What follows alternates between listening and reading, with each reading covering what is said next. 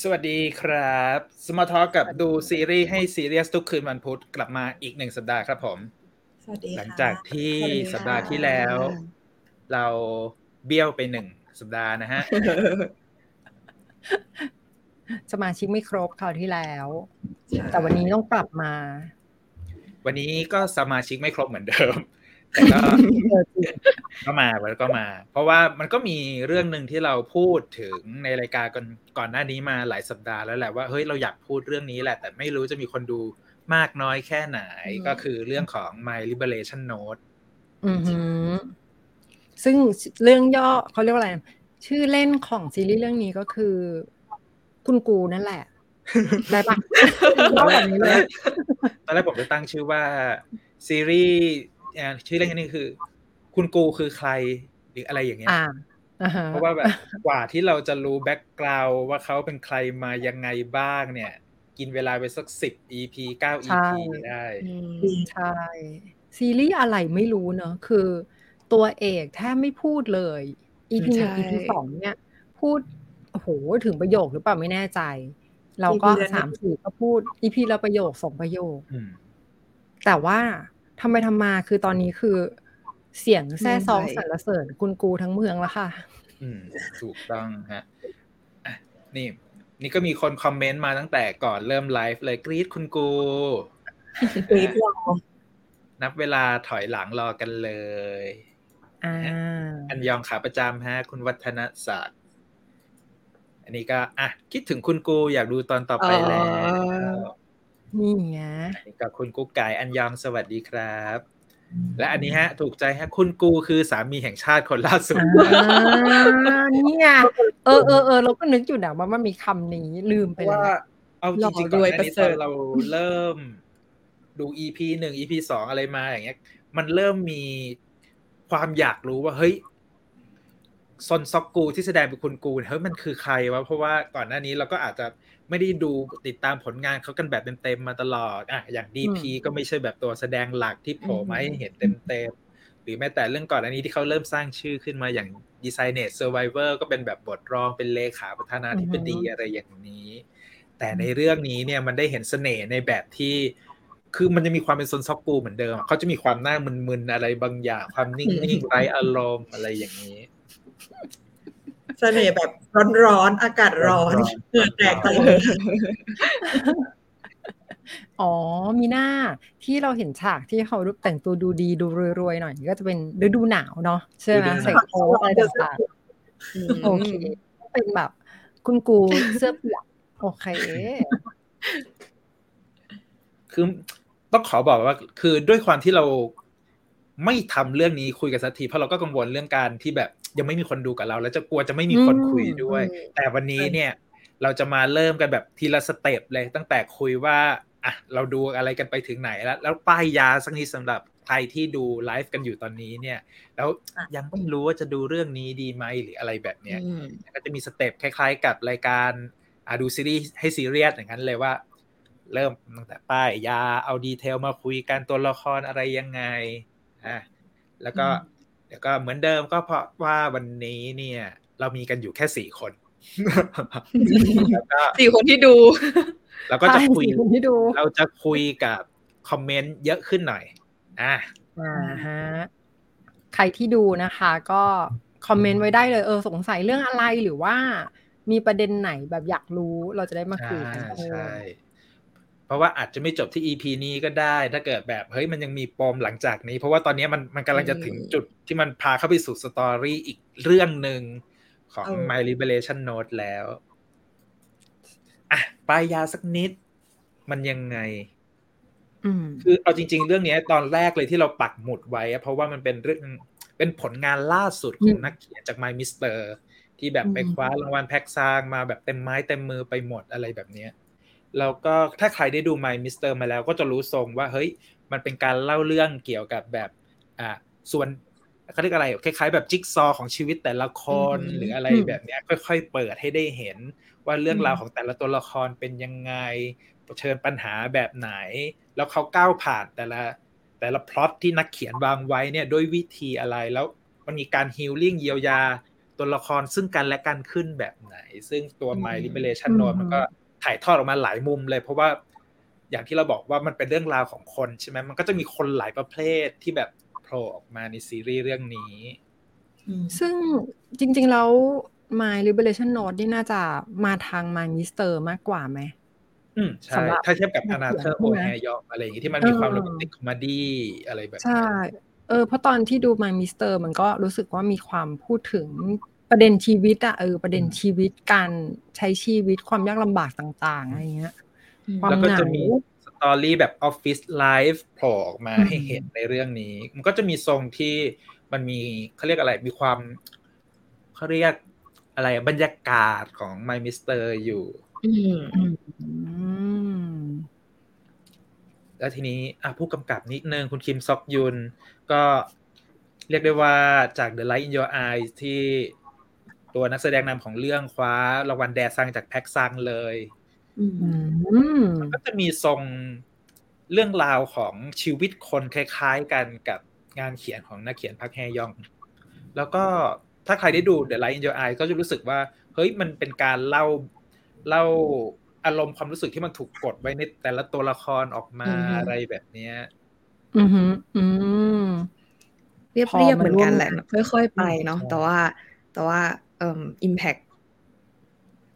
ใช่มากคือมันมันทิ้งมันทิ้งอะไรไว้ให้คิดในเรื่องราวของตัวละครค่อนข้างเยอะว่าแบบเอ้ยช่วงชีวิตหนึ่งที่มันจะต้องเผชิญกับอะไรบางอย่าง แล้วมันทำให้เราอืมเราได้เปิดมุมมองทำความเข้าอกเข้าใจกับคนที่มันแตกต่างกับเราไป อย่างเงี้ยอย่างอย่างตัวในเรื่อง My Liberation Note เองก็จะมีตัวละครที่เรารู้สึกว่าน่าลำคาญก็มี แต่เขาก็มีวิธีการคิดที่มันถูกแสดงออกมา เพื่อที่จะ ปรับจูนให้เรามองเห็นภาพที่เราไม่เคยคิดมาก่อนอะไรแบบเนี้ยเออจริงจริง ซึ่งเป็นตัวละครสมทบที่มันน่าจะมีอยู่ในชีวิตจริงคนทุกคนด้วยนะ ใช่ไหมเราดูใช่ยังรู้สึกแบบ โอ้โห แม้มันเหมือนคนนั้นเหมือนคนนี้อะไรอย่างนี้ได้เลย อืม แล้วนอกจากนั้นก็คือเรื่องของตัวนักแสดงแล้วแหละที่แบบ แต่ละคนที่เราเปิดโปสเตอร์มาตอนแรกอะ มันก็เป็นอืมไอ้คนที่เรารู้สึกว่าเฮ้ยเราชอบเขาจากผลงานเรื่องก่อนๆมากอย่างอะ พูดถึงคุณอ่า EL นี่ก็เป็นหนึ่งนักแสดงที่แบบเป็นสายสมทบที่เราเห็นในซีรีส์หลาย ๆ เรื่อง เยอะมากอืมหรืออีมินกิเองที่ก็เป็นนักแสดงนำมาแล้วไม่ว่าจะเป็นสาย romantic comedy หรืออะไรก็ตามอย่างเงี้ยอืมหรือแม้แต่คิมจีวอนที่เราแบบโอ้โหชอบมากตั้งแต่ The Heirs เป็นแบบบทนักเรียนสาวบ้านรวยอืมมาจนถึงอีกหลาย ๆ เรื่องเลย จนมาตัว My Liberation Notes ผมรู้สึกว่ามันเป็นซีรีส์ที่ turning ที่สุดตั้งแต่ผมเคยดูมาแล้ว ใช่ ใช่ ใช่ ใช่จริง เพราะว่าก่อนหน้านี้ก็มีอาร์ตดาวคอนิคอลก็ไม่ได้นิ่งก็ไม่นิ่งก็ก็เป็นมี Descendant สไตล์ปกติอะไรเดซเซนแดนใช่ไหมก็ดูเดซสนุกแดนก็ เออ เออ แต่เรื่องเนี้ยค่อนข้าง จริง ๆ ประทับใจคิมจีวอนเหมือนกันนะ เพราะว่าอืมเข้าใจว่าตอนที่ถ่ายทำน่าจะแบบแทบไม่ได้แต่งหน้าเลยอะ มีความหน้าสดอืมสูงมาก confirm อืมว่าแบบดีจริงคือไง ดูไปก็ confirm เฮ้ยเอาจริง ๆ นะผมก็ดูคิมจีวอนในเรื่องนี้แล้วย้อนกลับไปดูรูปถ่ายจากซีรีส์เรื่องอื่นๆนะผมรู้สึกว่าอืมเฮ้ยผมชอบ look look look ในเรื่องนี้เฮ้ยมากเหมือนกันเหมือนกันเหมือนกันดูเป็อนแบบเฮ้ยเราสามารถเห็นผู้หญิงแบบนี้เลได้แหละ relate เออได้ง่ายขึ้นหรืออะไรอย่างเงี้ยอืมแต่ผมว่าชีวิตจริงไม่สามารถหาผู้หญิงแบบนี้เจอได้ง่ายๆแน่นอน เหมือนเหมือน เขาว้ายทำให้เรียบมากๆเลยอะแม้แต่เสื้อผ้าคือหน้าอาจจะแบบโอเค อาจจะแต่งบ้างแต่มันไม่ได้แบบแต่งสีฉูดฉาดอืมไปรวมถึงเสื้อผ้าหัวจรดเท้าคือแบบ เรีคนยธบรรมดาโหดจับต้องได้หมดเลย อะเออต่างกับพี่สาวที่เออยังมีสีสันเสื้อผ้าบ้างอะไรอย่างเงี้ย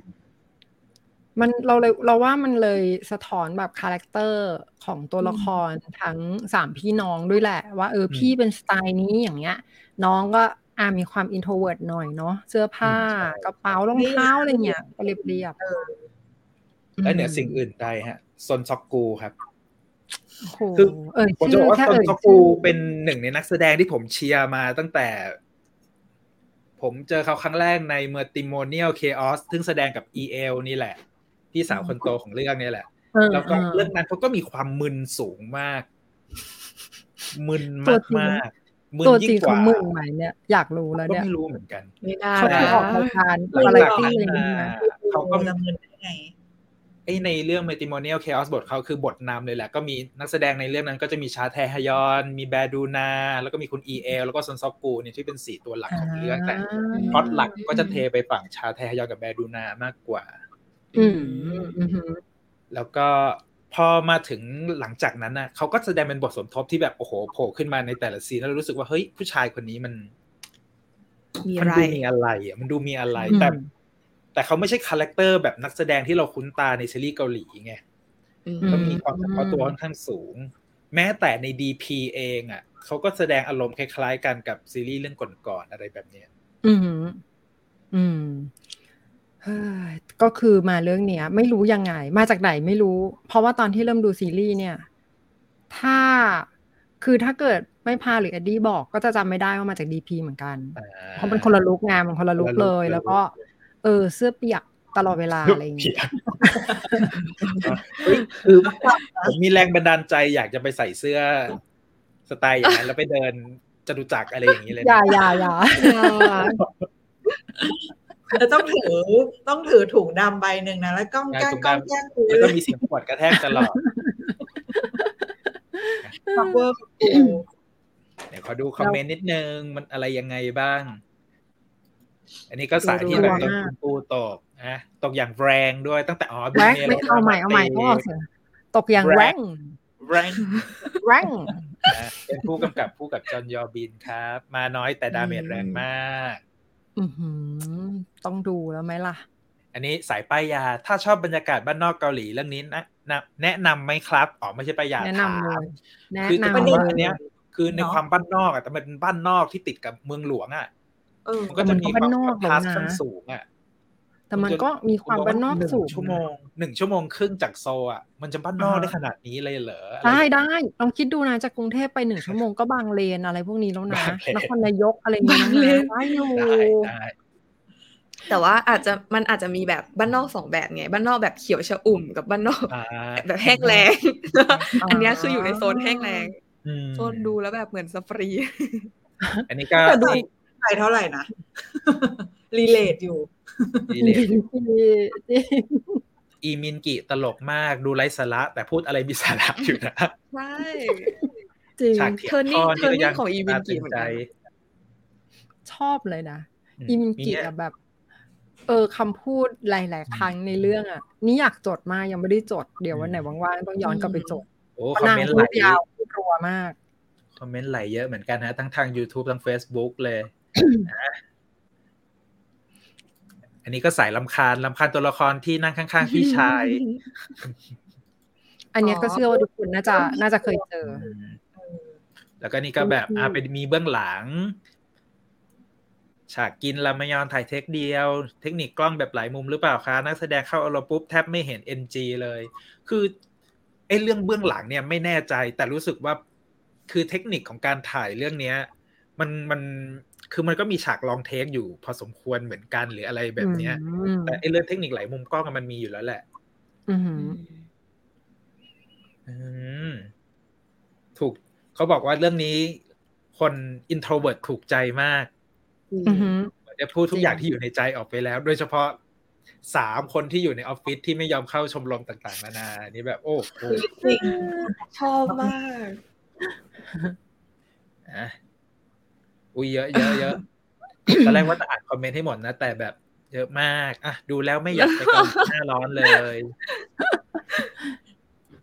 คือเกาหลีหน้าร้อนเนี่ยก็ร้อนจริงๆนะคนอาจจะนึกว่ามันไม่ได้ร้อนอ่าคือเอาเอาถ้าเกิดเทียบเราว่ามันไม่ได้ร้อนเท่ากรุงเทพตอนที่มันร้อนมากๆอะ แต่ว่าก็ร้อนอยู่ดี มันร้อนอบอ้าวเนาะเท่าที่เคยไปนะมันจะร้อนอบอ้าวอะ ก็พูดถึงเรื่องอะป้ายยาไปแล้ว ไม่รู้ถูก ไม่รู้มีใครโดนป้ายยาแล้วจะไปดูเรื่องนี้ต่อ หรือยังถ้ายังดูต่อไปฮะ สไลด์ต่อไป วันนี้เราจะอยู่กันแบบชั่วโมงครึ่งสองชั่วโมงครึ่งอะไรอย่างนี้เลย ก็บอกได้เลยว่าช่วง EP หนึ่งสองเนี่ย มันเป็นช่วงที่วัดใจเหมือนกันนะสำหรับ My Liberation Note เพราะว่ามันมีทรงที่เรื่อยๆ เรียบๆ สูงมาก แล้วตัวละครก็ไม่ค่อยพูดอีก แต่ว่ามันก็มี ความรู้สึกอย่างที่ทำให้เราอยากดูต่อตอนที่มีจองเนี่ย ได้อธิบาย มวลรวมของช่วง EP หนึ่ง EP สองก็คือเขารู้สึกว่าเหมือนตัวเองโดนกักขังอยู่อะแต่ว่าไม่ได้ติดคุกอืมหรือว่าไปโดนอะไรขังที่ไหนเลยอะมันเป็น feel เหมือน การมีชีวิตประจำวัน ทุกวันเนี้ย มันเป็นกรงขังเขาไว้อยู่อะอืมฉันก็อยากจะฝ่ามันออกไป อันนี้ก็มีความเป็น keyword ของ My Liberation Notes เหมือนกัน ที่ตอนแรกก็งงว่ามันจะ My Liberation Note ยังไงอืมงงงๆอยู่อืมแต่ว่าพอดูอันนี้แต่ปุ๊บตอนนี้ก็เลยรู้พอแล้วไปเคิร์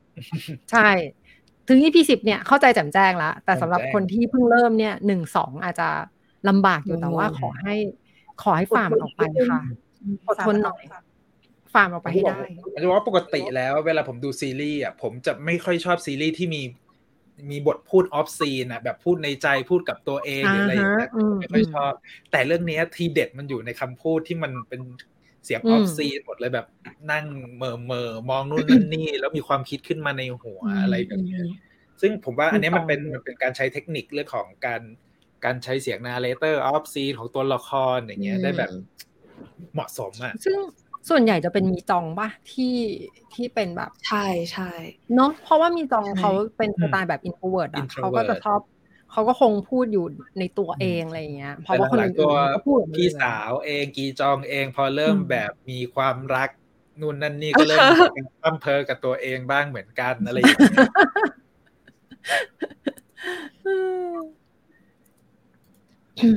อะอันนี้ต้องต้องบอกว่ามันเป็นหนึ่งในกิมมิค สำคัญของเรื่องนี้ที่มันถูกถูกพูดมาตั้งแต่ตอนโปรโมทเลยมันเป็นเรื่องของคนที่อยู่ชานเมืองอืมแล้วจะต้องตะลอนตะลอนนั่งรถสองต่อสามต่อเข้ามาทำงานในใจกลางโซลทุกวันอะไรอย่างเนี้ยอืมเราว่ามันมันเกี่ยวกับแบบนี้ป่ะ เพราะว่า คือเมืองใหญ่ทั่วไปอย่างเงี้ย เท่าที่เคยไปมานะ กระทั่ง เอ่อปักกิ่งนิวยอร์กหรืออะไรพวกเนี้ย คือ เขาจะใช้ชีวิตจริง ๆ อะ เรียกว่าชานเมืองนิดนึง คือยอมอืมนั่งรถเข้ามาอืมเพราะว่าค่าของชีพมันถูกกว่ามาก ๆ คิดว่าที่โซลก็เป็นเหมือนกัน เพราะว่าช่วงอีพีแรก ๆ เขามีการคุยกันว่า ถ้าอยู่ในโซลต้องจ่ายค่าที่พักโน่นนี่นั่นอืมอะไรยังไงเปรียบเทียบกันอะไรพวกเนี้ยอืมันก็เลย ช่วงนั้นก็เลย มีความสงสัยสูงมากว่า เฮ้ยไอ้บ้านบ้านตระกูลนี้เขาอยู่ตรงไหนกันเหรออืมนี่แหละค่ะ อันนี้เดี๋ยวน้องพีจะเล่า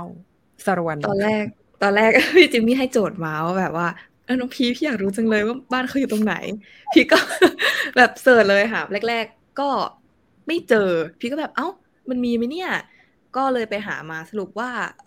ทั้งเมืองซันโพเอง ทั้งสถานี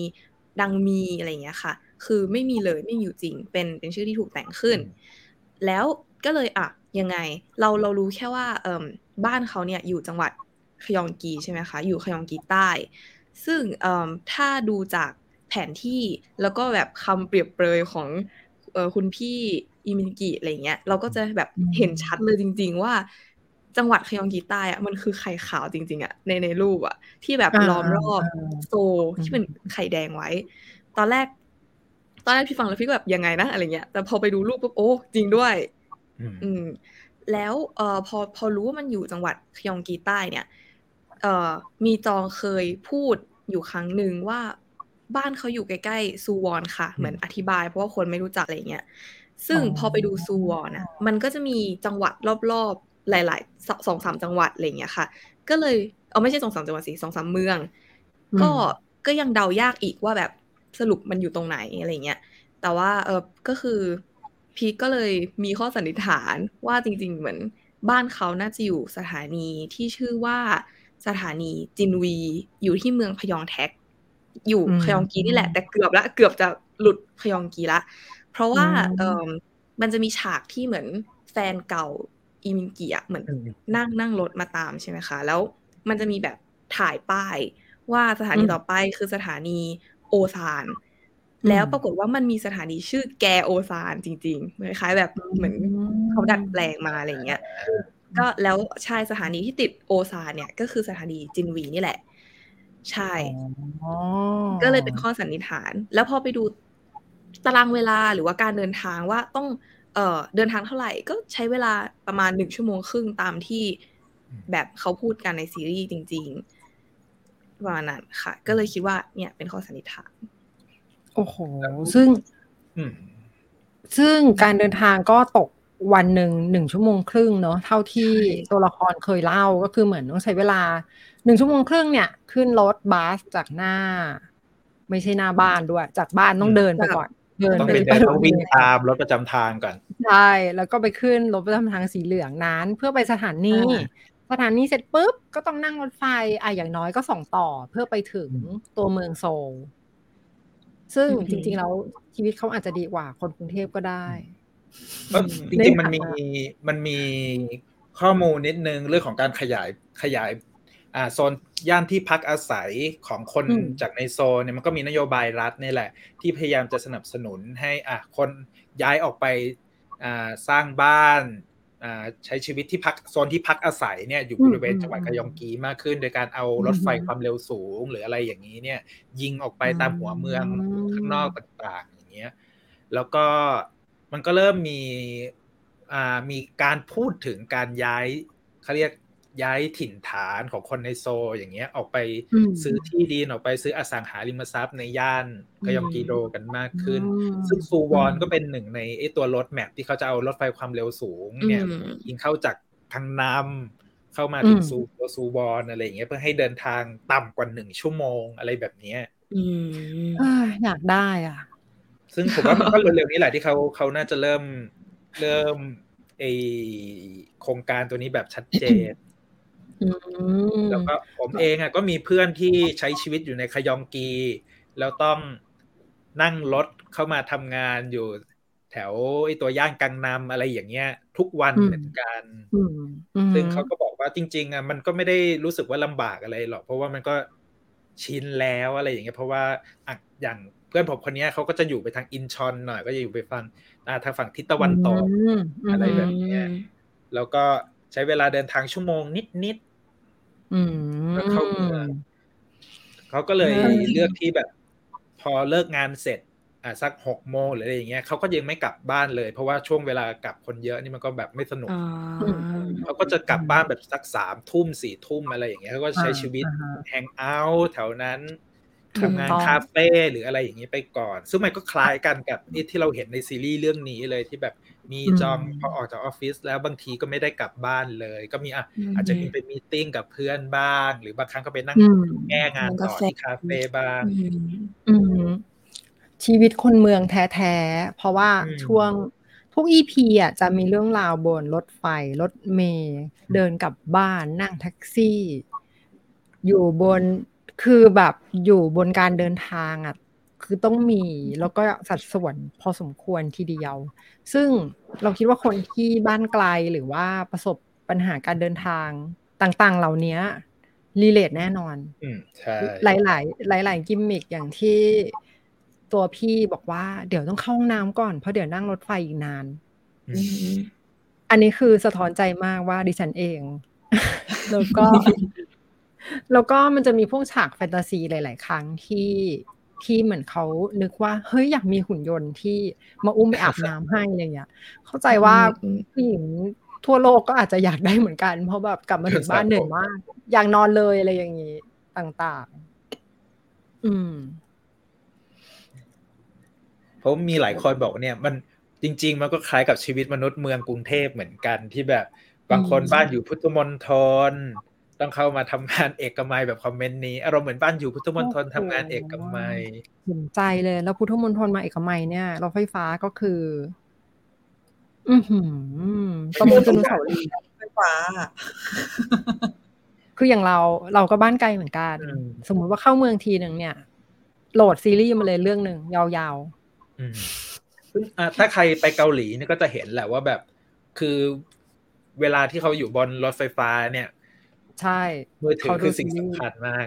บางเอคอนก็ดูเล่นเกมแบบแข่งเบสบอลอะไรอย่างนั้นไปเลยอืมที่แบบอืมแล้วจริก็งจัทุงกแออะปพลิเคชันที่ตอบสนองความต้องการของคนระหว่างเดินทางอะ มันจะเป็นอะไรที่แบบมีมูลค่าสูงมากทางการตลาดด้านอืมเทคเทคโนโลยีอะไรอย่างเงี้ยในเกาหลีอืมจริงฮะ ทีนี้มาถึง detail ตัวละครนิดนึง ที่มาของชื่อกีจองกับมีจองมันมีความหมายยังไงกับซีรีส์เรื่องนี้ นี่ไงนี่เอออืมไม่ไม่แน่ใจนะว่าเขาตั้งใจหรือเปล่า แต่ว่าเหมือนมีความสงสัยอยู่ดีก็สงสัยก็เลยลองไปหาดูว่า ชื่อกีจองเนี่ย มันแปลว่าเหมือนการตัดสินใจล่วงหน้า เหมือนการอืมตัดสินใจไปแล้วอะไรอย่างเงี้ยซึ่งพอมาดูดีๆอะก็เหมือนพี่กีจองเขาก็ตัดสินใจ ว่าเขาจะเอ่มอยากมีความรักภายในฤดูหฤนาดูวหนาวอะไรอย่างนี้ใช่ไหมคะ มันก็เหมือนแบบรู้สึกว่าพี่กีจองหลาย ๆ อย่างเขาก็เอ่มตัดสินใจไปก่อนเหมือนเขาเขามีแบบเป้าหมายเขาก็แบบเป้าหมายเออเชื่ออย่างเงี้ย แล้วเขาก็จะเดินทางไปถึงเป้าหมายนั้นโดยที่แบบเขาก็ไม่ได้ค่อยอยากเปลี่ยนอะไรเท่าไหร่เหมือนเขามีความเชื่อในตัวเองค่อนข้างมากอะไรเงี้ย แต่ในทางกลับกัน คือมีจองอะ กลายเป็นว่าแปลว่าแบบการยังไม่ตัดสินใจ อืม อืมโอ้ก็คล้าย character นะเนี่ยใช่ใช่เออใช่เหมือนเหมือนแบบสื่อถึง character เพราะมีจองเขาก็จะแบบเออยังไงดีดูแบบดูเก็บอืมเก็บตัวแล้วก็ไม่ค่อยกล้าที่จะพูดกล้าที่จะอะไรอย่างนี้ใช่ไหมคะใช่อืมก็เลยคิดว่าอาจจะเป็นกิมมิคเล็ก ๆ หรือเปล่าที่ถูกใส่มา มีสิทธินะ ตอนที่เราดูซีรีส์เรื่องนี้ตอนแรกอะ เราเราปักหมุดไว้ก่อนเลยว่า เฮ้ยเขาตั้งใจออกแบบพี่น้องสองคนนี้อืมออกมาให้มันเป็นความคอนทราสต์ ที่อืมจะให้เราเห็นว่าเฮ้ย ถึงแม้ว่าแบบเป็นพี่น้องในบ้านเดียวกันอะแต่มันก็แบบมีความแตกต่าง แบบที่มันเกือบจะเป็นคนละขั้วกันเหมือนกันแต่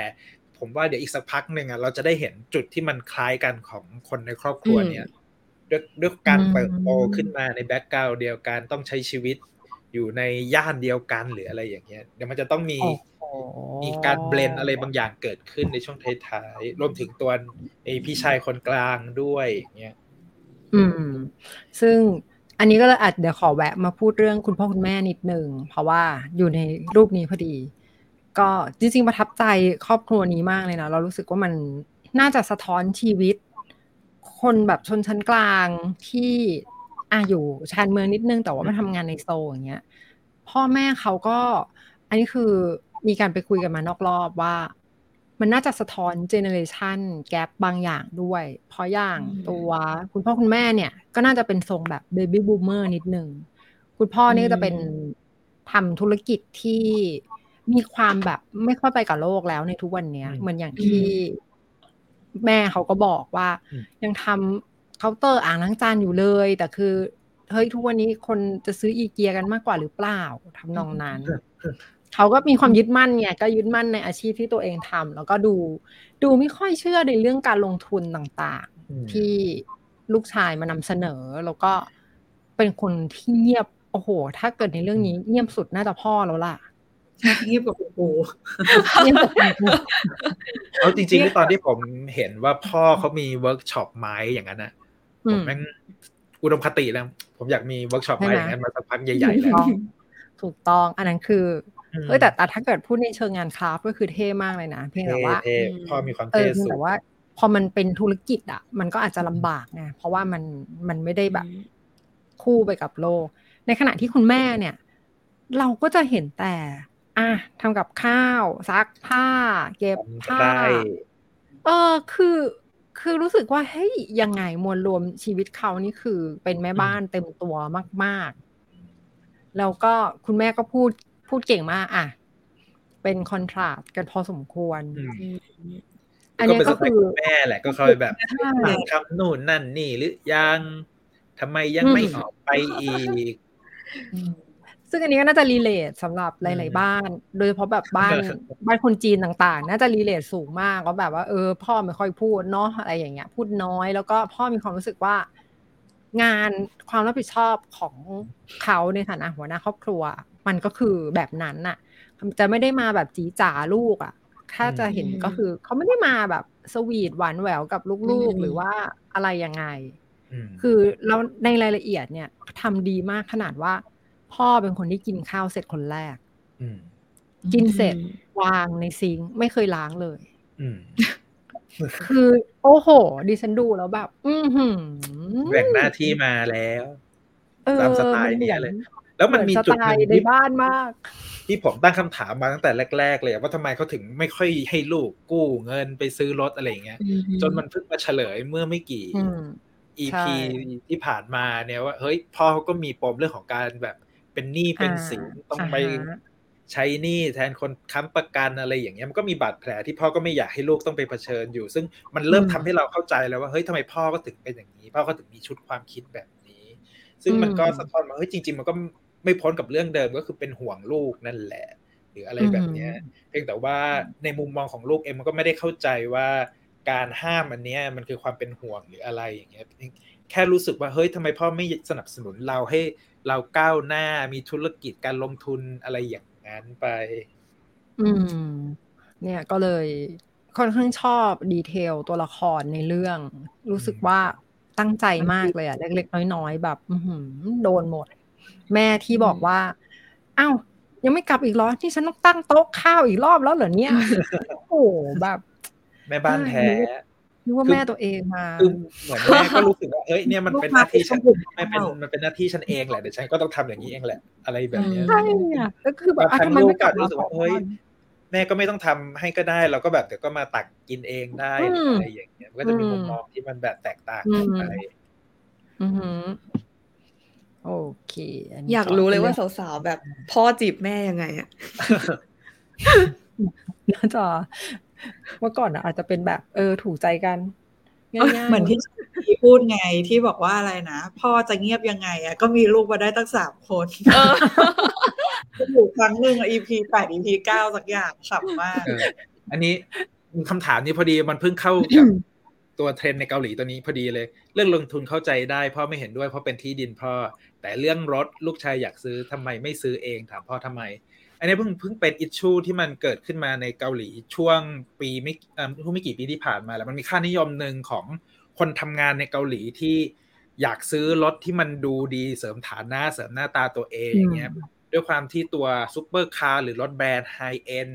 ในเกาหลีเนี่ยมันไม่ได้แพงเหมือนในบ้านเรา แล้วก็คนทำงานเนี่ยมันสามารถซื้อได้ แต่มันกลายเป็นว่าไอ้ตัวความอยากได้รถความ การไปซื้อรถตรงนี้มันกลายเป็นประเด็นว่า เฮ้ย คนในช่วงอายุวัยทำงานอะ เป็นหนี้พอรถยนต์มากขึ้น แล้วก็มีรถยนต์ที่ไม่ไม่สามารถผ่อนต่อได้จนจบเนี่ยมากขึ้นในช่วงสองสามปีที่ผ่านมาผมว่า เฮ้ย พอมันไอเรื่อง My Liberation Note มันเอาเรื่องจุดนี้มาพูดถึงนะมันก็แบบสะท้อนให้เราเห็นอีกมุมหนึ่งเลยว่าเออทำไมไอ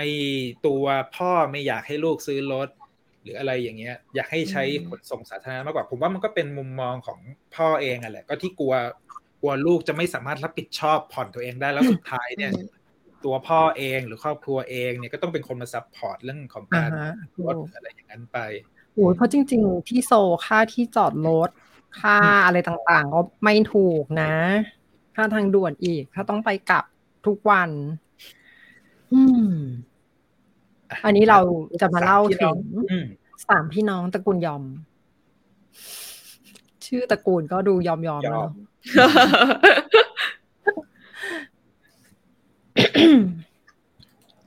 เริ่มจากยอมชางฮี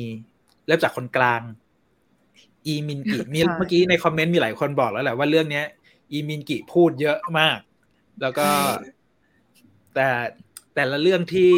พูดออกมาเนี่ยมันก็ดูเหมือนเป็นการบ่นเป็นอะไรอย่างนั้นมากกว่าแล้วก็บางครั้งก็ดูเหมือนจะไม่มีสาระ แต่ว่าถ้าจับประเด็นดี ๆ แล้วตัวละครยอมชางฮีมันก็สะท้อนมุมมองของผู้ชายในวัยสามสิบกลางๆอะ ที่แบบเฮ้ยมันอยากมีมีอะไรเป็นของตัวเองมากขึ้น อยากย้ายไปใช้ชีวิตอิสระของตัวเอง อยากมีรถเพื่อให้ ตัวเองสะดวกในการแบบเดินทาง ในการคบหากับแฟนหรืออะไรอย่างเงี้ย ผมว่ามันก็เป็นภาพที่มันถูกถ่ายทอดออกมาชัดเจนดี ชอบนะ ชอบชอบตรงที่ว่า คือคือในเรื่องเนี่ยเขาเป็นลูกชายคนเดียวเนาะมีพี่สาวน้องสาว แล้วก็ไม่มีไม่มี ไม่มีพี่ชายไงพ่อก็จะเป็นฟิลพ่อพ่ออะพ อเขาได้มาเจอคุณกูเนี่ย มันก็เลยเติมเต็มอะไรบางอย่าง มันจะถึงเห็นฉากมีความโรแมนต์แบบอ้าวนอนถ่ายรูปนอนถ่ายรูปเซลฟี่กัน เออซื้อเหล้ามาฝากอะไรอย่างนี้คือหลาย ๆ หลาย ๆ ซีนมีความรู้สึกว่า เออ มันก็มาแทนที่ในการเป็นพี่ชายเหมือนกัน อืมด้วยอย่างที่เรารู้กันอะแบบ เวลาพอมันเป็นลูกลูกคนกลางอะ มันก็จะมีความแบบ เขาเรียกอะไรอะมีความน้อยเนื้อต่ำใจอะไรบางอย่าง แต่ด้วยการเป็นลูกชายในในครอบครัวเนี่ยมันเลยชดเชยการเป็นลูกคนกลางไปได้ค่อนข้างเยอะ เพราะว่าอย่างน้อยก็เป็นลูกชายของครอบครัวคนเดียวอะไรแบบนี้อืมแล้วก็คือถ้าดูตอนแรก ๆ เราจะรู้สึกว่ายอมชางฮีเป็นตัวละครที่มีมุมมองค่อนข้าง ไม่สวยเท่าไหร่ กับกับสิ่งที่เขาเผชิญในรอบตัวเขา แล้วก็รู้สึกว่า มีความอยากที่จะมีชีวิตที่มันดีกว่านี้ค่อนข้างมาก ถ้าเทียบกับพี่น้องผู้หญิงอีกสองคนแล้วอะมันมันเป็นเพราะอันนี้หรือเปล่า มันมีช่วงที่เขาเลิกกับแฟนเนาะช่วงอีพีแรกๆช่วงแรกเลย เออ ที่เขาบอกว่า เนี่ย ทุกครั้งที่เลิกอะ่ะมันก็เลิกกับผู้หญิงมาหลายคนเลยอะทุกครั้งที่เลิก เพราะว่ากลัวผู้หญิงอะ่ะ จะรู้ว่าเขาจริง ๆ เราเป็นคนธรรมดา ก็ชิงเลิกซะก่อนดีกว่าอะไรเงี้ย อันนี้ก็เลยรู้สึกว่าไอการที่จะมีรถขับมีตำแหน่งหน้าที่ดีๆ เนี่ย มันเป็นเหมือนความไม่ธรรมดาอย่างหนึ่งอะที่เขาพยายามจะหาให้ตัวเองด้วยอะไรแบบเนี้ย อืม ก็เลยค่อนข้างชอบตัวละครนี้ รวมถึงวิธีคิดหลาย ๆ อย่างเออ ที่ยอมรับโทรศัพท์เป็นคุณทะเยอทะยานระดับหนึ่งนะ ถึงจะแสดงออกไม่เยอะอะแต่ไม่รู้ดิเขาดูมีเป้าหมายอะไรสักอย่างกับการเลื่อนขั้นคือคือผมว่าเป้าหมายสำคัญของเขาคือเขาอยากมีชีวิตที่ดีกว่านี้ขึ้นไปทีละขั้นก็ได้แบบ แต่ไม่ใช่แบบวางเป้าหมายแบบเขาจะต้องไปไกลถึงระดับโน้นอะไรอย่างเงี้ยเออเออเออจริงเนาะเพราะว่าที่อยากจะเลื่อนขั้นอะเพราะไม่อยากนั่งคู่กับรุ่นพี่เท่านั้นเองคืออาจจะเป็นปัจจัยสำคัญ แต่แต่มันก็จะมีฉากก่อนนั้นเนี่ยกับไอ้นี่แฟนจะได้ไม่ต้องบ่นอะไรอย่างเงี้ยอ่าเออใช่ใช่ก็มีคนทักมานิดนึงว่าไอในซีรีส์นี้ปีปัจจุบันคือปีสองพันสิบเก้าอ่าใช่ เพราะว่าใช่ใช่เพราะว่าในซีรีส์เอาจริง ๆเขาถ้าผมจะไม่ผิดในไอตัวบลีฟของเรื่องที่มันลงใน JTBC ก็บอกว่าเป็นปี 2019 เหมือนกัน เพราะว่ามันจะเป็นช่วงก่อนโควิดอะ มันมันจะไม่ใช่แบบปัจจุบันอะไรอย่างนี้เพื่อที่จะเล่าเรื่องได้แบบ flexible หน่อย อืมเข้าใจละ แล้ว อันนี้มีคนชื่นชมมาว่า เออชางฮีคือตัวละครที่โฉงฉางที่สุดในเรื่องคือก็เป็นคนที่แสดงอารมณ์ได้แบบชัดเจนดีนะ โดยเฉพาะเวลาแบบไปนั่งเมาส์กับเพื่อนผู้ชายด้วยกันบ่นบ่นในที่ทำงาน ซึ่งอะไรอย่างเงี้ย คือเอาจริงๆผมไม่เคย ไม่เคยมีฟิลที่แบบมานั่งคุยกันแล้วบ่นแบบเพื่อนในที่ทำงานอะไรอย่างงี้ให้ฟังกัน ก็เลยแบบ เออ อันนี้มันก็แปลกดีเพราะอะอย่างเวลาผมไปกินกับไปกินเหล้าคุยกันกับเพื่อนอะไรอย่างเงี้ย ส่วนใหญ่ก็จะถ้าไม่พ้นเรื่องของฟุตบอลเรื่องของเพลงเรื่องอะไรอย่างเงี้ยมันก็จะเป็นเรื่องแบบเรื่องแฟนเรื่องผู้หญิงไปเลย จะไม่ค่อยบ่นเรื่องงานกันเพราะเรารู้ว่าแหละว่าแบบคืองานแต่ละคนมันก็แบบน่าลำคาญ มีมีจุดหน้าลำบากใจอะไรอย่างนี้อยู่ แล้วก็แบบไม่ค่อยอยากจะให้รู้สึกลำบากกันอะไรแบบเนี้ย แต่ในเรื่องนี้มันคือก็แบบปรึกษากันเรื่องแบบโอ้สิ่งที่เจอในที่ทำงานเลยเต็มเต็มก็เป็นมุมที่ผม โอเคผมไม่มีประสบการณ์การถูกบ่นอะไรอย่างนี้จริงแต่ชางฮีนี่ไปโลกกับชางฮีไป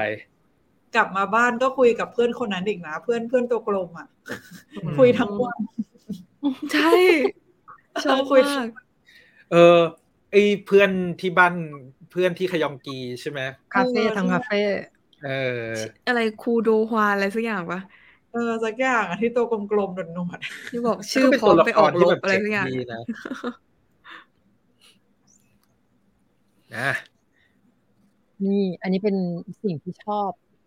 ในรายละเอียดของละครก็คือเขา เขาอาชีพเขาอะเออเราไม่เราไม่เคยเห็นในซีรีส์เรื่องไหนไงดูน้อยทุกคนดูซีรีส์น้อย แต่รู้สึกว่าแปลกดีที่เอา จะเรียกว่าเป็นอะไรดีอะผู้จัดการร้านสะดวกซื้ออะไรอย่างนี้ไหมน่าจะเนาะผมว่าน่าจะเป็นฟีลแบบ ผู้ดูแลผู้ดูแลจากสาขาใหญ่อย่างเงี้ยอ๋อ ก็เลยรู้สึกว่า เอ๊คือเราไม่มีความรู้เกี่ยวกับอาชีพนี้เลยไงว่าเขาต้องดูแลอะไรบ้าง เพราะอันนี้ดูแลแบบกระทั่งสุขทุกข์เหมือนกันนะ โทรศัพท์ ปรับทุกโน้นนี้ก็รับหมดอะไรอย่างเงี้ยขูดน้ำแข็ง ในช่อง freeze ก็ทำคือ เออทำทุกอย่างจนไม่แน่ใจว่ายังไงกันแน่เพราะผมว่าหน้าที่หนึ่งของไอ้ตัวอาชีพของยอมชางฮีที่ต้องทำก็คือรักษาไอคนที่ซื้อแฟรนไชส์อันเนี้ย เอาไว้ให้ได้ไว้แล้วพยายามให้ต่อสัญญาในทุกๆครั้งเพื่อไม่ให้ไอตัวไอตัว location ดีๆ อันเนี้ยมันกลายเป็น เป็นของร้านแฟรนไชส์ยี่ห้ออื่นไปยี่ห้อใช่อื่นใช่สารสัมพันธ์กันอืมแล้วก็เอาจริงๆก่อนหน้านี้มันมีไอตัวเรื่อง Backstreet Rookie ที่จีชังอุกแสดงมันก็เคยเคยมีสตอรี่ของไอตัวผู้จัดการ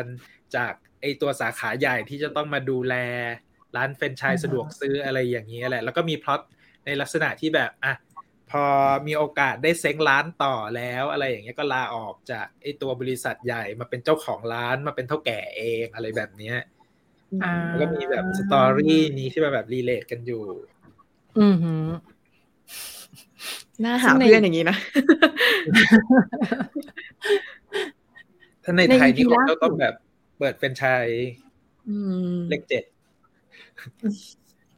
ในอีพีล่าสุดเนาะอีพีสิบใช่ป่ะ คุณคุณพี่ชางฮีก็เขาเรียกว่าระเบิดพลังด้านการแสดง คือตั้งแต่ดูมา EP สิบน่าจะเป็น EP ที่หัวเราะจริง ๆ อะ คือดูแล้วหัวเราะจริงๆฉากแบบคือเขาเรียกว่าอะไรส่งมาดีมากตั้งแต่กุญแจรถที่แบบเห็นเป็นเพชรออกมาเออถือมาแล้วเป็นเพชรเสร็จแล้วก็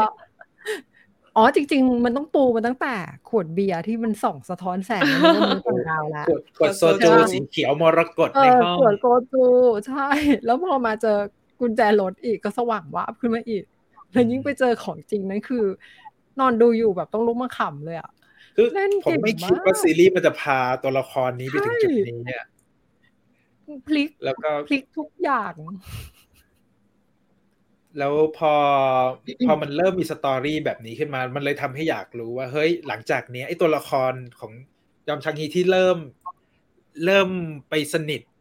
ทำตัวดีกับพี่ที่นั่งข้างอ่าๆโต๊ะที่ทำงานแล้วอืมด้วยอย่างเงี้ย มันมันจะพาพล็อตของตัวละครตัวนี้ออกไปเป็นแบบไหนอืมแล้วเออเขา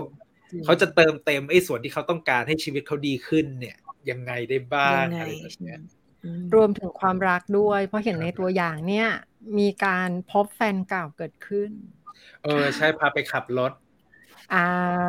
พอไปเดี๋ยวต้ขัอบงรอรดูถว่าจะเป็นเล่นยังไงเนาะโอ้ย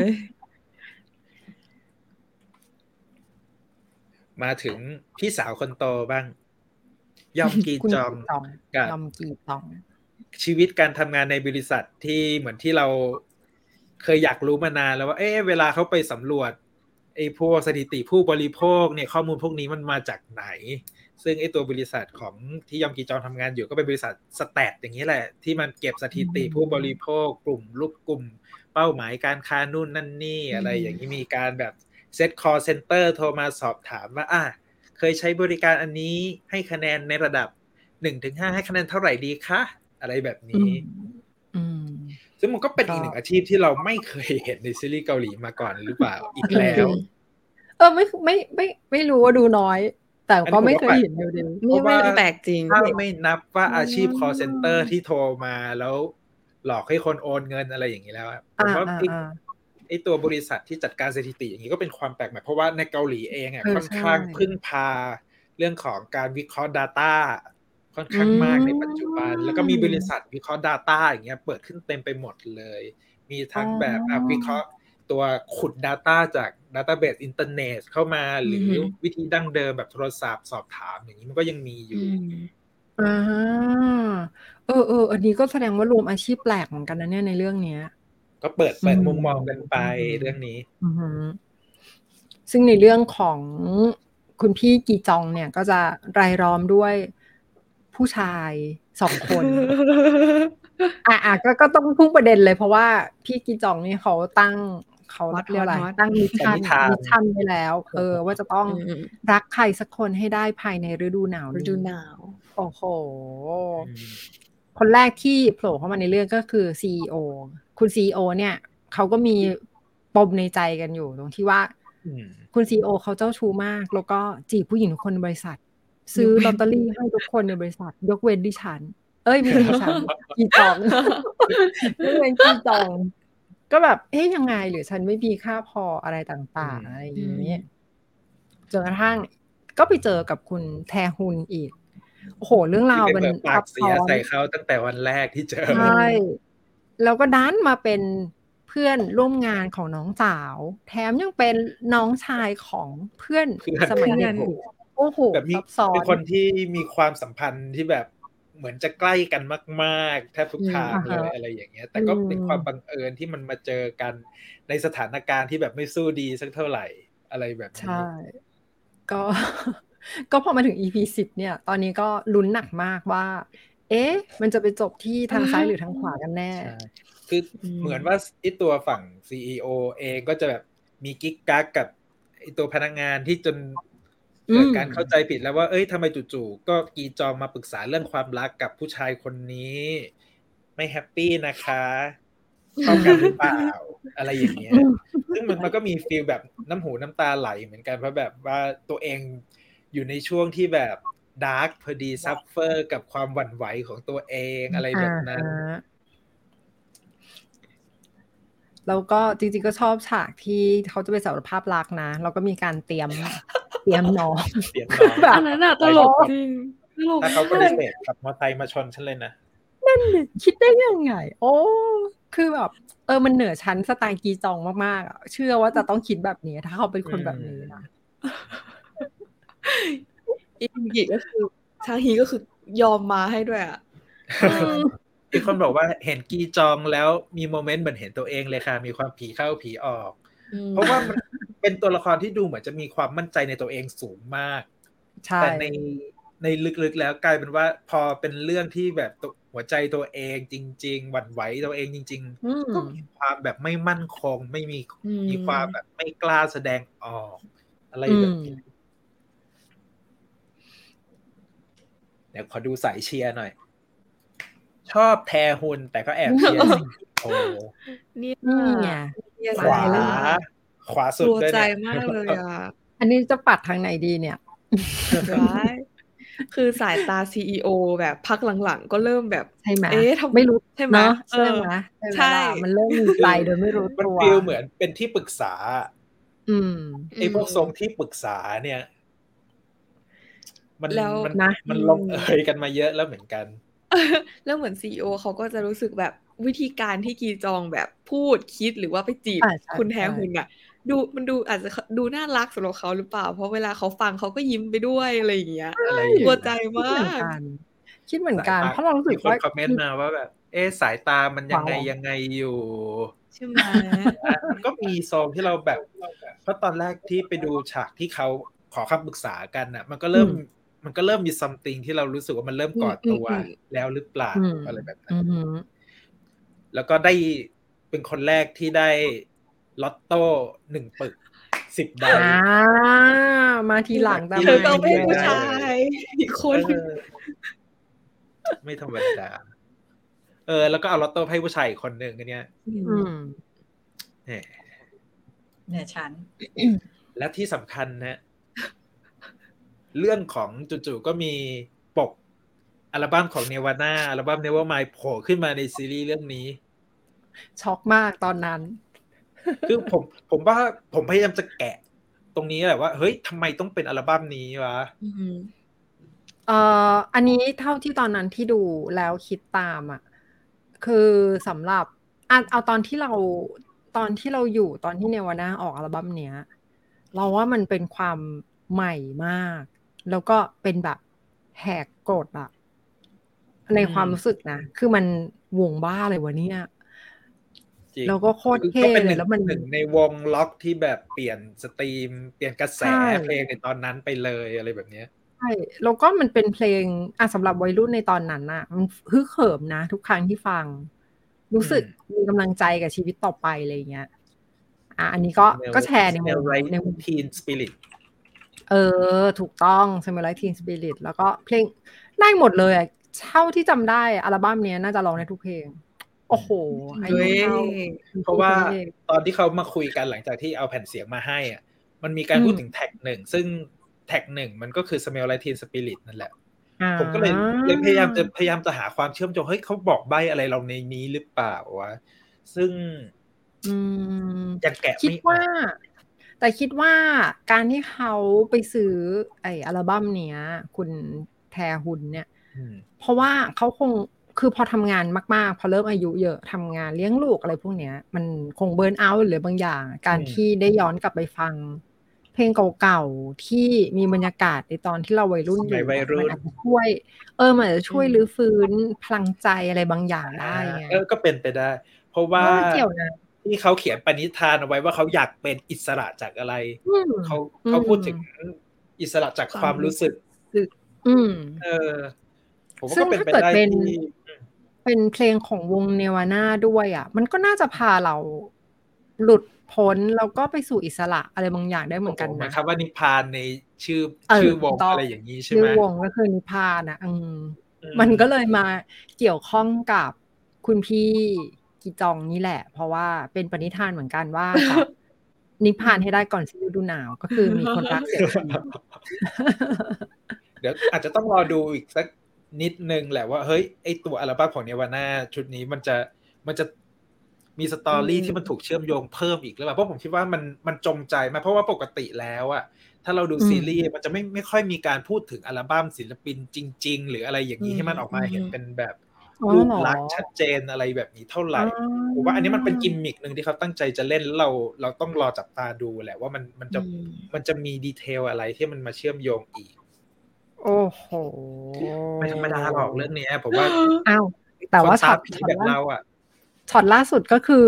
เนี่ยมีการส่ง message มาไงว่า เนี่ยหลังจากนั้นน่ะ พอผมเห็นอัลบั้มนี้ที่ไหนอะ ก็นึกถึงคุณตลอดเอาแล้วไง มันมีซองมันมีซองซีอีโอมือสั่นแล้วซีอีโอต้องสู้คนหน่อยนะคะ อันนี้ขอให้ทุกท่านนะฮะ ปักหมุดไว้นะฮะ ว่าอัลบั้มเนวามายของเนวาน่าจะเกี่ยวข้องยังไงกับซีรีส์เรื่องนี้ เดี๋ยวเราจะมาตรวจการบ้านกันหลังจากซีรีส์จบครับมาถึงน้องสาวหน่อย ยอมมีจอง ยอมมีจอง ก็สาว introvert คือตอนแรกที่เรารู้สึกถึงตอนที่เห็นตัวละครตัวนี้เราเราคิดไว้แล้วแหละว่าเดี๋ยวมันจะต้องมีการเล่นเรื่องของการเป็นคน introvert หรืออะไรอย่างนี้ ค่อนค่อนข้างชัดเจนแล้วก็แต่ผมไม่รู้ว่า story มันจะแบบบีบคั้นขนาดที่แบบผ่านมีความรักกับผู้ชายไปแล้วหลายคน แต่ไม่มีใครเป็นคนดี หรือเป็นคนที่แบบจะทำให้เธอรู้สึกมีเกียรติอะไรอย่างนั้นได้เลย หรืออะไรแบบเนี้ยจนกระทั่ง เลวร้ายสุดก็คือไปกู้เงินแทนเพื่อให้ผู้ชายเอาเงินไปลงทุน แล้วผู้ชายก็ขาดทุน แล้วตัวเองก็ต้องมาแบกรับภาระอะไรอย่างเงี้ย อืมเศร้าอะพูดจริงๆก็คือ ชีวิตมันก็เศร้าเหมือนกันนะ เท่าที่อะสมมติถ้าเกิดเราเป็นยอมีจองที่อะ introvert ด้วย การมีปฏิสัมพันธ์กับคนรอบข้างก็ไม่เก่งแล้ว แถมพอจะมีผู้ชายสักคนก็จะมาหลอกดิฉันอีกอย่างนี้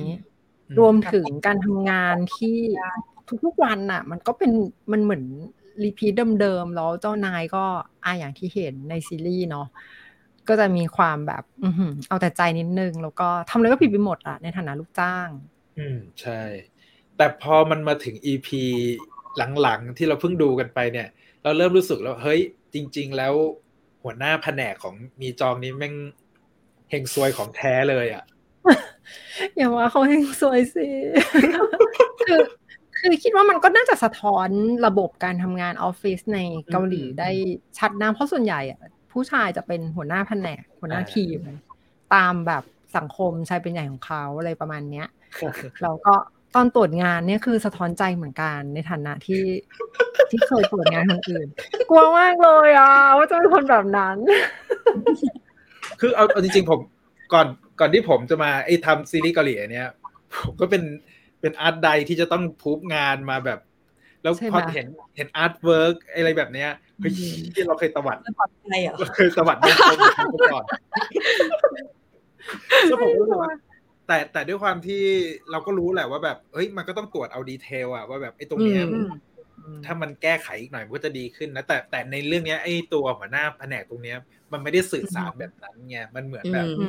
ขัดหูขัดตาเว้ยใช้เสียงให้เสียงโอ้ยนี่ก็ไม่ได้นี่ก็ไม่ได้เออใช่เออใช้เสียงจริงจริงซึ่งผมพูดตรงๆผมไม่เป็นอย่างนั้นหรอกเป็นอย่างนั้นหรอก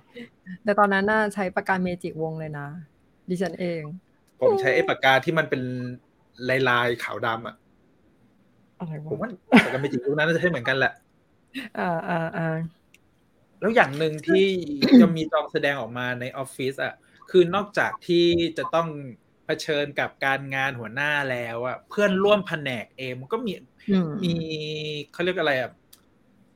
มีความขัดแย้งอะไรบางอย่างที่เหมือนจะสนิทกับเพื่อนในออฟฟิศนะ แต่มันก็มีเรื่องราวที่แบบด้วยความเป็นคน introvert เองมันก็ไม่สามารถที่มันจะเข้ากับคนอื่นได้อย่างสนิทใจอะไรแบบนี้ อืม อันนี้ก็ก็ค่อนข้างชัดเจน เพราะว่าหลาย ๆ ครั้งมันก็สะท้อนให้เห็นอย่างที่เขานัดไปเที่ยวกัน โดยที่ไม่มีมีจองเป็นต้น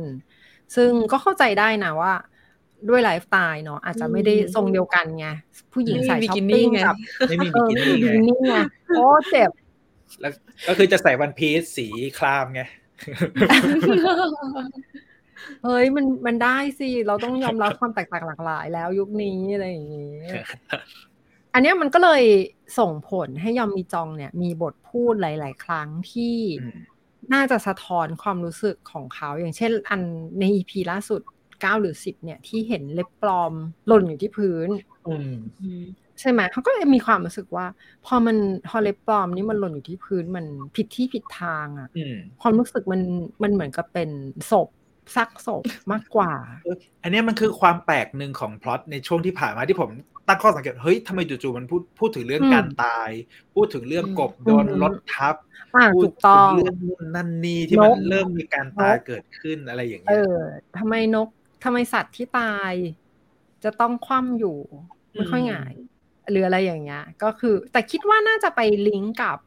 การตายของผู้หญิงของคุณกู อ่าใช่เพราะว่าเป็นการปูทาง อะไรสักอย่างมันอยู่ในมันอยู่ในช่วงเดียวกันพอดีนะ อันนี้คาดเดา เพราะว่ามีความมีทรงของไออย่างยอมมีจองเนี่ย ก็มีทรงความคิดที่ไม่เหมือนคนอื่นสูงมากเลยนะใช่ไหมอย่างเช่นการเห็นเล็บปลอม แล้วจะนึกว่ามันเป็นศพหรือว่า เออ ไอไอกบระเบิดอะไรนั่นอีก ใช่ อันนี้พูดตามตรงคือนึกถึงอาร์ตใดของอาร์ตใดคู่ใจของตัวเองเหมือนกัน ว่าจะชอบมีความคิดอะไรแบบ เหนือชั้นกว่าคนอื่นสูงมากเออหรือนี่มันเป็น creativity ของสาย art ฮะ มีสิทธิ์เออเขาเป็นความคิดสร้างสรรค์จริง จริง เพราะว่าเขาอาจจะมองคือจะมีจองพูดถึงเล็บปลอมสองครั้งก็คือ ตอนที่เห็นในออฟฟิศกับเล็บปลอมที่อยู่กระจกรถ อ่ารถเมย์อะไรอย่างนั้นน่ะ อืมอืม เดี๋ยวอาจจะต้องมี story เรื่องเกี่ยวกับเล็บปลอมเพิ่มมาอีกเรื่องอะไรอย่างนี้แต่ชอบตอนเขาเล่าเรื่องอะไรพวกนี้นะแต่หน้านิ่งมากอะแต่เล่าเรื่องพวกนี้ออกมารู้สึกใช่รู้สึกว่าคือไดอะล็อกทุกอย่างอะมันค่อนข้างสื่อว่ามีจองอะเป็นคนแบบ คือด้านชาระดับหนึ่งในในเรื่องของแบบว่า เรื่องที่คนอื่นอาจจะยี้หรือแบบเฮ้ยรับไม่ได้อะไรเงี้ยแต่คือเขาก็เฉยเฉยนอนแล้วเออแล้วก็พูดมันออกมาด้วยแง่มุมแบบ ก็ไม่เห็นจะมีอะไรเลยอะไรเงี้ย แต่ทุกอย่างมันเกิดขึ้นหลังจากที่ได้รับการเริ่มได้รับการเชิดชูจากคุณครูคือเหมือนที่มีจองบอกอะไรว่าเขาเริ่มพูดสิ่งที่เขาคิดอยู่ในใจออกมาแล้วอะไรเงี้ยรวมถึงในออฟฟิศเองก็เริ่มแบบพูดจู่ๆก็ถามเรื่องเออเนี่ย เบอร์ขนส่งที่เคยใช้เปลี่ยนแล้วใช่ไหมจนเพื่อนในออฟฟิศตกใจเพื่อนแบบทำไมวันนี้มีจอถึงพูดวะอะไรแบบเนี้ย ว่ามันเป็นเรื่องจุดเปลี่ยนของภายในของมีจองแล้วแหละ ที่เริ่ม ที่เริ่มมีการเติมเต็มเกิดขึ้นสักนิดนึงก็เลยแสดงออกมาอะไรแบบนี้ คิดว่าการได้รับการเชิดชูมีผลสำคัญ เออ ตอนนั้นคิดประเด็นนี้ออก เพราะว่าที่ผ่านมาเขาไม่ไม่เคยมีใครชื่นชมเขาเลยนะอะถ้าลองดูดีๆ แฟนที่มีแต่ละคนเนี่ยไม่ใช่แค่ไม่ชื่นชมยังมาหลอกเราอีก เจ้านายเนี่ยไม่เคยชื่นชมแน่นอน มีแต่แบบ ซ้ำรอยใส่ตลอด เพื่อนเพื่อนเพื่อนที่ทำงาน ก็ไม่ได้มีใครชื่นชมอีกเพราะรู้สึกว่า เฮ้ยเข้ากันไม่ได้ไลฟ์สไตล์คนละแบบ ที่บ้านก็อ้าวก็ไม่มีใครชื่นชมแน่นอน พ่อไม่พูดอยู่แล้ว แม่ก็ไม่ได้สนใจอะไรมากมาย สนใจแต่เรื่องการทำอาหารกิน เราว่าเขาขาดเขาขาดการชื่นชมอะอะพอมันได้รับอะ มันสร้าง self-esteem แบบหนึ่งขึ้นมา ใช่ การภูมิใจในตัวเองที่มันแบบ ใช่ ทำให้รู้สึกว่าเราเองก็มีอะไรเหมือนกันนะหรืออะไรมีอะไรให้เรารอคาดหวังว่าแบบเออเราทำสิ่งนี้ไปแล้วมันจะได้แบบรีเทิร์นกลับมาเป็นความภูมิใจในตัวเองที่มันมากขึ้นอะไรแบบเนี้ยใช่ซึ่งพอได้รับก็สดใสขึ้นเลยเหมือนกัน เออ โลกก็สดใสขึ้นอย่างที่ว่าแล้วก็รวมถึงเริ่มเริ่มเขาเรียกว่าอะไรอะ เริ่มเข้าใจคนแสดงออกอื่นได้เอออืมแล้วก็เข้าใจคนอื่น สื่อสารกับคนอื่นได้มากขึ้นด้วย อืม สำคัญนะคะ เพราะฉะนั้นจริง ๆ ไม่ต้องรอให้คุณกูเชิดชู เราก็เชิดชูกันเองก่อนนะและที่ที่เป็นกิมมิคสำคัญหนึ่งเลยของในออฟฟิศนี้ก็คือเรื่องของการทำไมคุณถึงไม่เข้าชมรมไหนเลยล่ะคะ จนแบบอืมคือในเรื่องเนี้ยมันเริ่มแสดงให้เห็นแล้วเฮ้ยในสังคมของออฟฟิศเนี้ยมันไม่ได้มีแค่มีจองคนเดียวนะ ที่มีเออลักษณะเออเออ introvert แล้วมันก็จะมี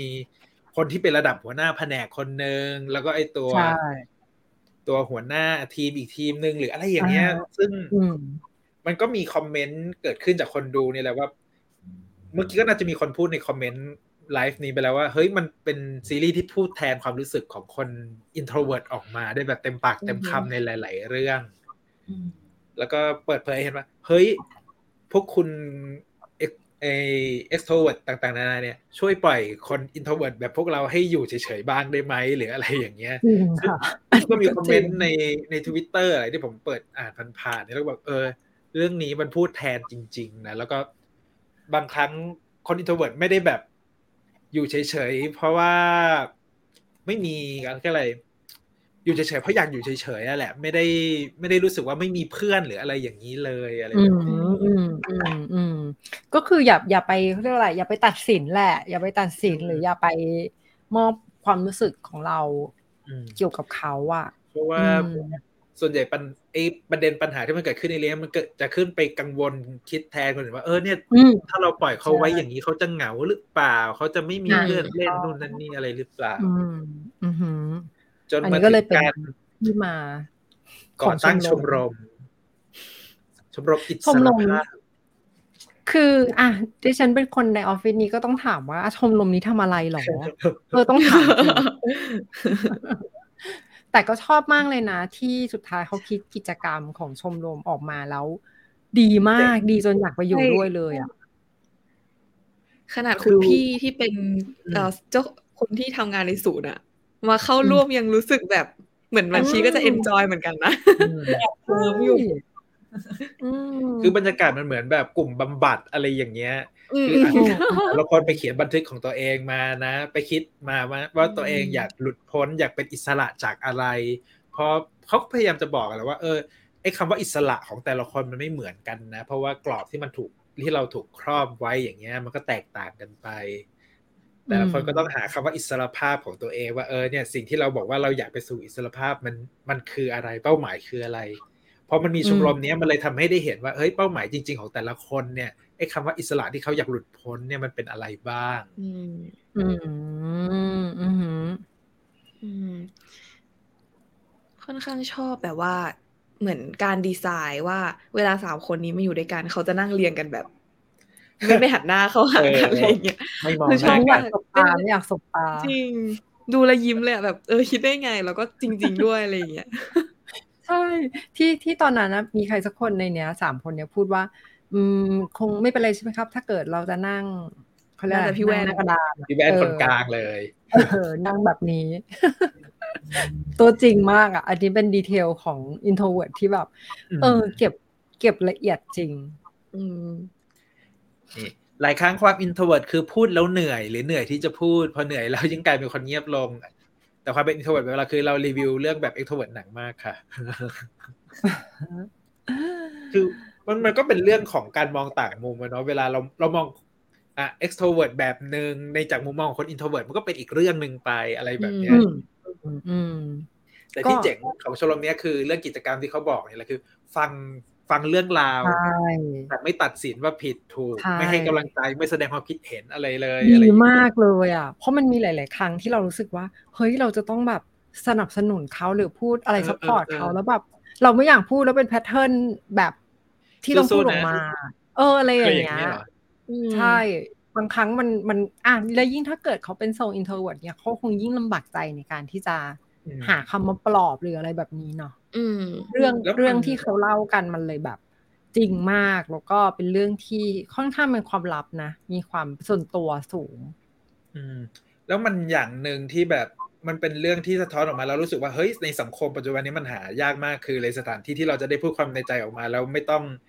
ไม่ต้องรับผิดชอบอืม action ที่มันจะเกิดขึ้นกับไมค์เพราะเพราะหลายๆครั้งอะอย่างพูดถึงวงเล่าก็ได้ เวลาพูดเสร็จอะไรอย่างเงี้ยมันก็จะมีคอมเมนต์กับเพื่อนกลับมาว่า ก็มึงเป็นอย่างนี้ไง ก็ประตูนั่นนี่อะไรอย่างนี้ มันก็จะไม่จบแบบ ที่เราเฮ้ยเราแค่อยากพูดเฉยๆอะไรแบบนี้ใช่ ก็คือซึ่งไอ้อยากจุลอิสรภาพเนี่ยมันคือตอบโจทย์ของการแบบอือหืออืมปลดปล่อยสิ่งในใจพอสมควรเลย เปิดมาเปิดมาไม่ล่ะเปิดแข่งชมรม จะไปพุทธอิสระอีกแล้วไม่ได้ไม่ได้ ไม่ได้นะไม่ได้ไม่ได้ข้ามคิดว่านี่สมุดที่เขียนบันทึกนี่ใช่คือที่มาของค่ะ My Liberation Note ใช่ใช่ไหมค่ะถูกต้องครับใช่เลยค่ะอ่าดีไหนมีคอมเมนต์อะไรพอมพอพูดถึงเรื่องอิสรภาพแล้วมันก็จะมีคำคำหนึ่งที่มันถูกใช้ในเรื่องนี้มากคือคำว่า joy คำว่าความสุขอ่าอืมหรือแม้แต่ไอตัวป้ายที่นางเอก ประทับใจมากว่าวันนี้คุณจะเจอเรื่องดีๆ หรืออะไรอย่างเงี้ย อืมผมว่าคืออืม เหมือนเหมือนพอพอดูมาหลายๆ EP ก็รู้สึกว่า เออเหมือนเขาอะ พยายามแทรกจุดที่มันแบบย้อนแย้งคอนทราสอะไรเงี้ย มาเหมือนเหมือนเราจะเห็นไอ้ป้ายเนี่ยตั้งแต่แรก ๆ เลยใช่ไหมคะแบบเวลานางเอกนั่ง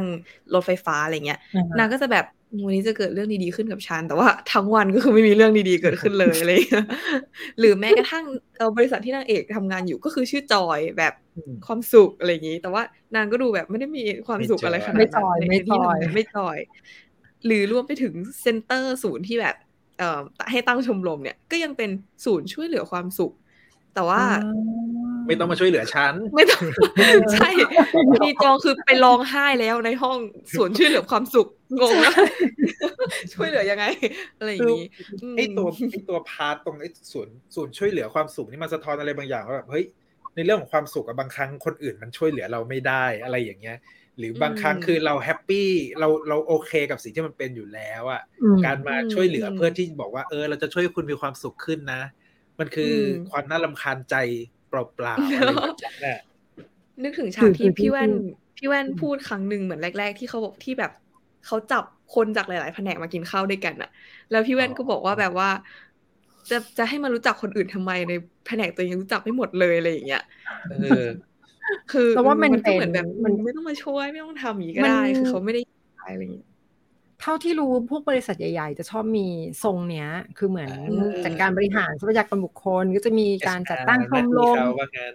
ใช่แล้วก็มีอืมชมรมต่างๆ เพื่อให้สมาชิกในบริษัทอะได้มาเจอกันต่างแผนกได้มาร่วมทำกิจกรรมกันอะไรประมาณเนี้ยทรงนี้ เมืองไทยผมก็ว่าเราหมต้ดองไปเราปต้ลึองงถามเรื่องนี้ให้กับ คนที่ฟังไลฟ์กันอยู่ผมว่ามันน่าจะมีนะน่าจะมีคนนี่ที่แบบเมืองไทยก็มีทำงานในรูปแบบบริษัท ลักษณะนี้เราต้องแบบมีชมรมทำกิจกรรม อาจจะมีตีบกตีแบดมีชมรมแบดอะไรอย่างนี้ผมว่าผมเคยใช่เคยฟังมีเพื่อนเนอะลำคาญใจอยู่มีค่ะเหมือนกันอะไรอย่างนี้พวกแบบบริษัทมหาชนต่างๆอะไรเงี้ยมันอืมมันเหมือนมันต้องมีนะ เพราะมันเป็นหลักเกณฑ์ในการอ่าเนี่ยทรัพยากรบุคคลนี่แหละก็คือดูแลชีวิตความเป็นอยู่พนักงานด้วยอืมเออจอยนี่ก็น่าจะบริษัทใหญ่ที่ไม่ปลื้มเนาะกับระบบเอ่ม ก็กิจกรรมแบบนั้น ก็ถ้าเป็นมาแล้วอินนะโทรเวิร์ดก็คงไม่ปลื้มนะดิฉันไม่ปมีลื้มค่ะ มีค่ะ มาแล้วหนึ่งจริงด้วย มาแล้วหนึ่งชมรมอะไรคะชชมมรรมมอิสระหรือเปล่าแคปภาพหรือเปล่าเออมีอะสำหรับมีใครที่มีชมรมในเคยบริษัทนะฮะ แชร์คอมเมนต์เล่ากันได้ว่า เอ้ย มีความสุขดีไหมกับการมีชมรมแบบนี้หรืออะไรอย่างนี้อะ เคยได้ยินมาว่ามีชมรมหาคู่ด้วยทินเดอร์ฮะครับก่อนที่ Tinder จะมีครับแอป tinder ต่างๆ ก็คือมีชมรมว้าวชมรมคนโสดอะชมรมคนโสดก็จะรวมกันมาพบเจอกันมาเชิดชูกัน ว้าวนี่นัดบอร์ดขนาดย่อมย่อมๆอย่างนี้ ใช่ ตอนทำงานก็บังคับให้เข้าชมรมค่ะ นี่ เมื่อก่อนที่ทำงานก็มีค่ะ ให้ลงกิจกรรมออกกำลังกายหายไปช่วงโควิดนี่อ๋อ ดูแลพื้นฐานสุขภาวะ สุขภาพเออชมรมนี้เหนื่อยอะ ชมรมแบบไปหาของกินมีปะชมรมรีวิวของนี่ไงกินแต่ละชอย่ามงรมแบบ ชมรมกินเกี๊ยวดีกว่ากับคุณโกว้ายเชิดชูฉันเอาจริงๆไอ้ประโยคเนี้ยตอนได้ยินครั้งแรกตอนที่ยังไม่รู้ว่าเรื่องราวมันเป็นยังไงอะมันเป็นประโยคที่แปลกมาก แปลกจริงเขาผมเข้าใจว่ามันคือคำว่าว warship ไง คือใช่เหมือนกันอืมนี่คือไปหาเลยว่า ไอตัวภาษาเกาหลีอะเขาเขาใช้คำว่าอะไร แล้วภาษาอังกฤษควรจะเป็นอะไร worship ซึ่งมันก็คือ มันก็ประมาณนี้แหละ ชื่นชม เชิดชูอะไรประมาณเนี้ย respect เออ เออ บูชาอืมมันไม่ถึงกับบูชาแหละ แต่ว่าเออก็เรียกว่ายกสรรเสริญอะไรอย่างเออเงี้ยสรรเสริญเออเออเออถ้าโตเทิดโตทูสุดนเออเทิดทูนสรรเสริญถูกถูก เพราะว่ามันก็จะมีแซลไปจนถึงแบบ Heil Hitler อะไรอย่างนั้นเลย ซึ่งแบบมันก็มีใช่คนกวนอยู่ใน dialogue พอสมควรนะแบบเฮ้ย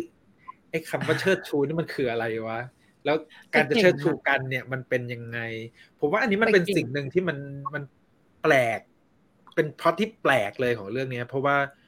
มันไม่ใช่คำบอกว่าเนี่ยมาคบเป็นแฟนฉันเถอะหรืออะไรอย่างอืเงี้ยมเพราะว่าอืมเพราะว่าในความรู้สึกของมีจองคือก็ไม่ได้ต้องการแฟน ไม่ต้องได้การไม่ได้ต้องการอืมผู้ชายที่จะมาดูแลอืมแต่ต้องการใครสักคนหนึ่งที่ทำให้ตัวเองรู้สึกว่ามีความมีภาค่าคภูมิใจมีเกิดค่าขึ้นหรืออะไรอย่างนี้ มองเห็นคุณค่า ก็อืมคิดว่าเป็นคำที่แปลกเพราะขนาดคุณกูเองเนี่ยถึงกับต้องไปเซิร์ชกูก็ทาสเลตว่าแต่ว่าอะไรวะอันหนึ่งฉันไม่เข้าใจภาษาเกาหลีเลยทีเดียวใช่คือฉันไม่เข้าใจภาษาเกาหลีคือ คือแบบคุณกูอย่าเพิ่งต้องให้ฉันฉัน search ก่อนอืมคุณกูอย่าต้องอย่าเพิ่ง search ได้ยินครั้งแรกจักกะจี้มาก แปลกมาก จริง จริง แปลกแปลกเหมือนกัน เชิดชูเป็นคำที่สวยงามมาก คือว่ามันเป็นคำที่สวยจนจนจนรู้สึกว่าจเฮ้ยนมันแปลกอะใช่มันไม่ค่อยได้ใช้มากกว่าหรอกว่าเราไม่ค่อยได้ใช้อะมันเลยแบบมีความแปลกๆนิดนึง เพราะว่าแล้วก็ถ้าจะให้ไปใช้คำว่าสรรเสริญเลยมันก็จะดูแบบ over acting ยิ่งใหญ่แอคไปเกินไปใช่มันจะต้องมีพานธูปดอกไม้ พานแพอืงมงานไหว้ครูอย่างนั้นเหรอหรืออะไรอย่างนี้ แต่ตอนนี้ก็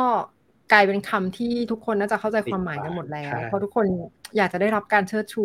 มาก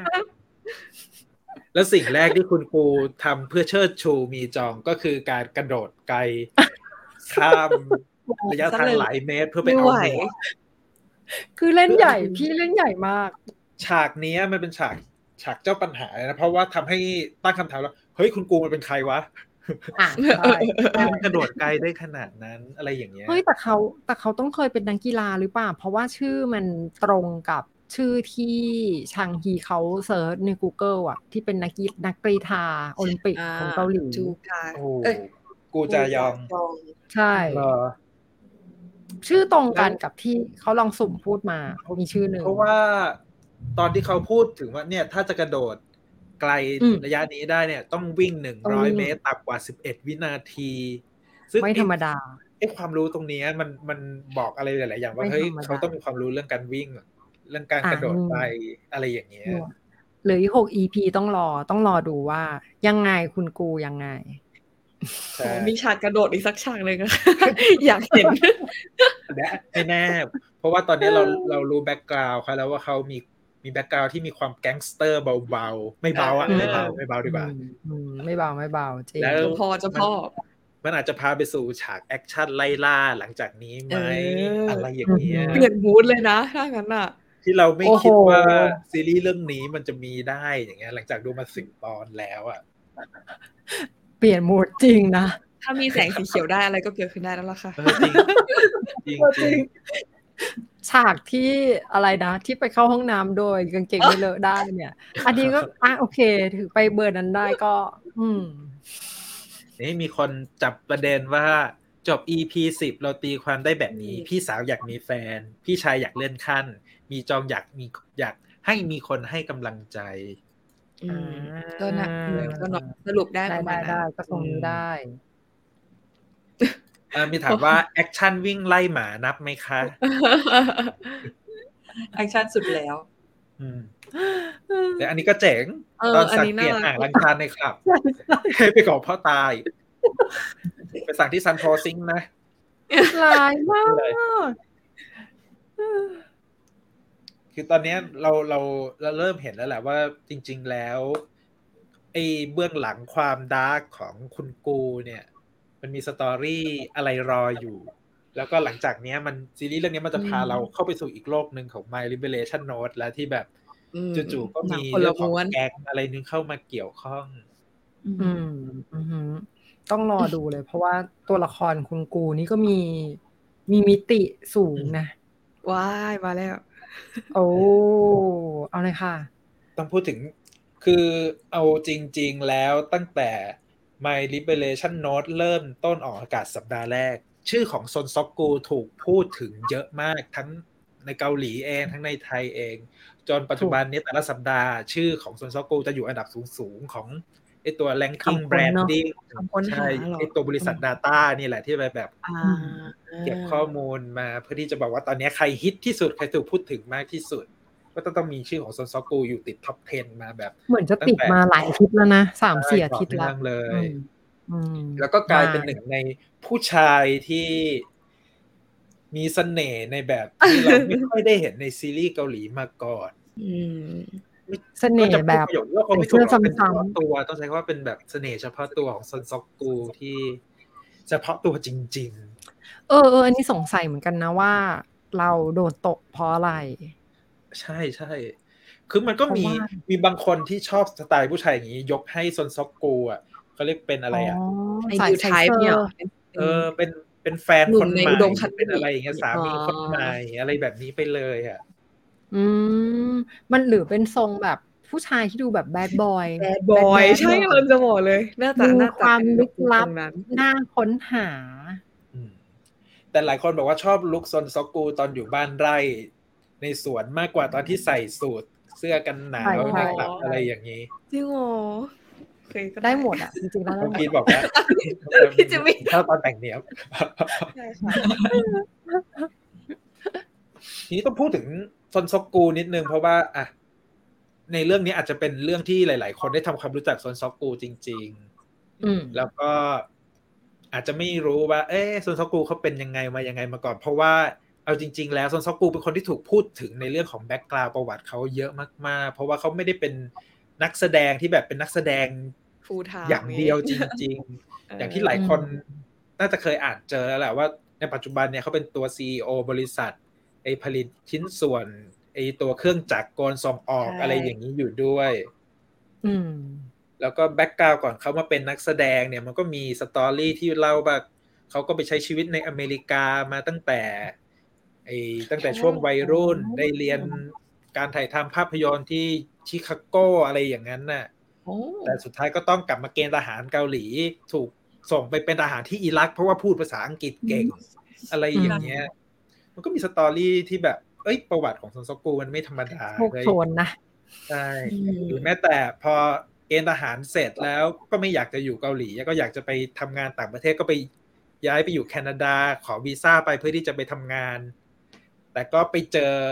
เรื่องของบาสเกตบอลที่ทำให้ตัวเองอยากเป็นนักบาส อะไรอย่างเงี้ยมันก็มี story อีกเยอะมากๆของซอนซอกูที่ถูกถูกเขียนถึง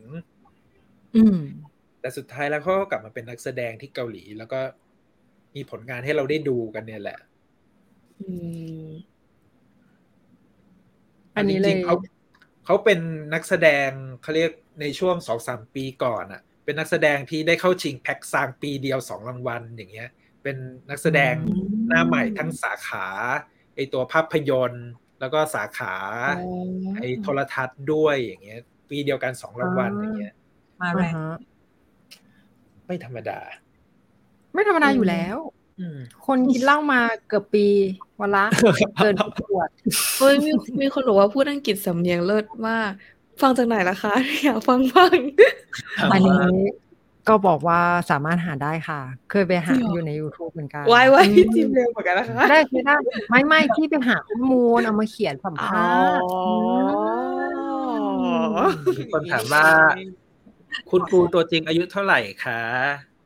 ถ้าผมจำไม่ผิดน่าจะสามโอ้สิบนี่ปลายๆแล้วแหละ มีคนตอบให้แล้วเฮ้ยเกิดสอง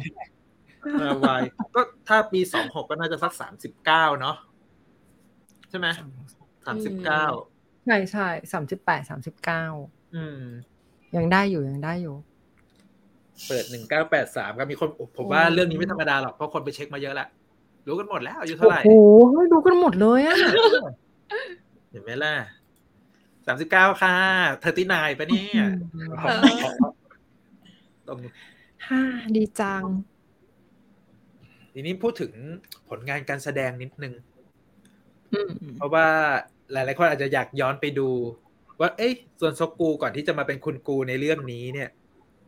มีเอ้ยซีนึกรีส์ออะอกไรเรื่องบ้างนึงก่อนหน้านี้มีจิริซานไงที่อ่าเล่นใช่เป็นใช่แฟใช่นใช่ที่สโหอันนั้นก็คือออกก็มาแบบโผล่เดียวที่แบบศูนย์อื้อหืออุทยานแห่งชาติ อันนั้นดีมาก อันนั้นก็ดีมาก แล้วอะถ้าย้อนกลับไปหน่อยก็ดีพีนี่แหละที่เราพูดกันไปแล้ว แล้วก็มีเรื่องที่แสดงกับ EL พี่สาวกีจองเนี่ย ในเรื่อง Matrimonial Chaos ซึ่งผมว่าตอนนี้อาจจะไม่มีซับไทยให้ดูแล้วหรือเปล่า เพราะว่าก่อนหน้านั้นผมดูในวิวหลายปีแล้วแหละ แล้วก็พยายามเชียร์ให้ใครดูก็ไม่ค่อยมีใครดูด้วยกันกับผม เพราะว่าตอนนั้นอ่าซอนซอกูยังไม่ค่อยขาย แต่ว่านักแสดงเรื่องนี้ดี เพราะว่าอย่างที่บอกไปแล้วก็มีทั้งแบร์ดูนาชาแทฮยอนเนี่ยแหละ ในเจียมเจียมของเรานี่แหละอือหือก็ดูสนุกอยู่ ถ้าผมจำไม่ผิดมันเป็นรีเมคจากเรื่องของญี่ปุ่นหรืออะไรสักน่าจะใช่ อืมอืมอืมคุ้นคุ้นๆเหมือนกันคุ้นคุ้นอืมอืม แล้วก็ที่หลาย ๆ คนชอบเลย คือตอนที่เขาแสดงเป็นเลขาประธานาธิบดีใน Designated Survivor เนี่ยแหละอืมอืมซึ่งไอ้อันนี้มันก็รีเมคเวอร์ชันอเมริกามาเนาะแล้วก็มาเปลี่ยนเป็นอะไรตัวทำเนียบรัฐสภาที่เกาหลีถล่มแทนอะไรแบบเนี้ยเรื่องนี้ก็สนุกผมว่าใน Netflix น่าจะยังอยู่เรื่องนี้ อยู่ยังอยู่ยังอยู่จ้ะอืมดูได้ แล้วก็มีนี่บีประทับใจจะหเมมดโลในดราขามาติกชาค่ะอ่าก็ดูเป็นจริงอันนี้นี่เลยนี่นี่ใช่แล้วก็มี Be Melodramatic เนี่ยที่เมื่อกี้พูดไปแล้วอืมว่าเป็นผู้กำกับมาช่วงหลังอืมแต่จริงๆงานหนังก็เยอะเหมือนกันนะ ที่เคยอ่านในประวัติก็จะมีรับๆอ่าใช่งานภาพยนตร์พอสมคก็วรมีแต่เรื่องคิดว่าที่หลัเขางจากนี้ที่เขาเข้าชิงมาแท็กซานก็คือเรื่อง Hit and Run Squad อ๋อที่เอ็นสควอตอืมอืม เพราะเรื่องนั้นโจจองซอกแสดงถ้าผมจะไม่ผิดอ่าฮะโจซึ่จงองซอกหลังกงจากพโยจินละยูจุนยอนนายยูจุนยอนเล่นด้วย เออเออจำได้ละแล้วก็ต้องรอหลังจากนี้ มารัวๆแน่ อืมครับอ่านี่มีคนขายนี่ด้วย Sense แปด Sense Eight ซีซั่นสองคู่กับแบดูนา ซึ่งเออไอใช่ตัวนี้ใช่ก็มีใน Netflix อยู่มใช่โอ้คือโมมิกเซนแหละ ก็ อะ วันนี้เรามาสุดทางในที่สุด ดูคอมเมนต์สักนิดนึง คอมเมนต์เยอะมาก อ่านไม่ทันเลยจ้า นี่คุณกูมีซีนพูดอังกฤษในเรื่อง Be Melodramatic ก็เท่มาก อ่า เดี๋ยวต้องไปย้อนดู คือ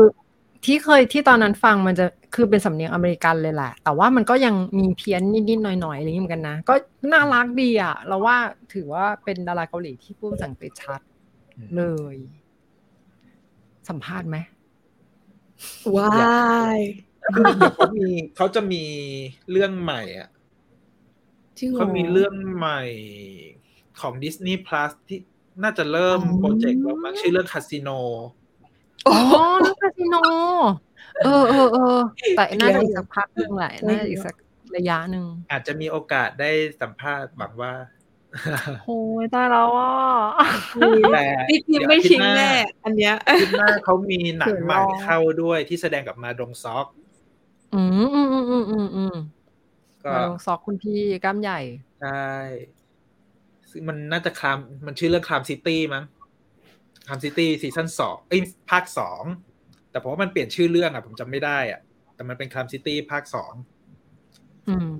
รู้สึกว่าภาคหนึ่งมีให้ดูอยู่ใน Netflix อีกแล้ว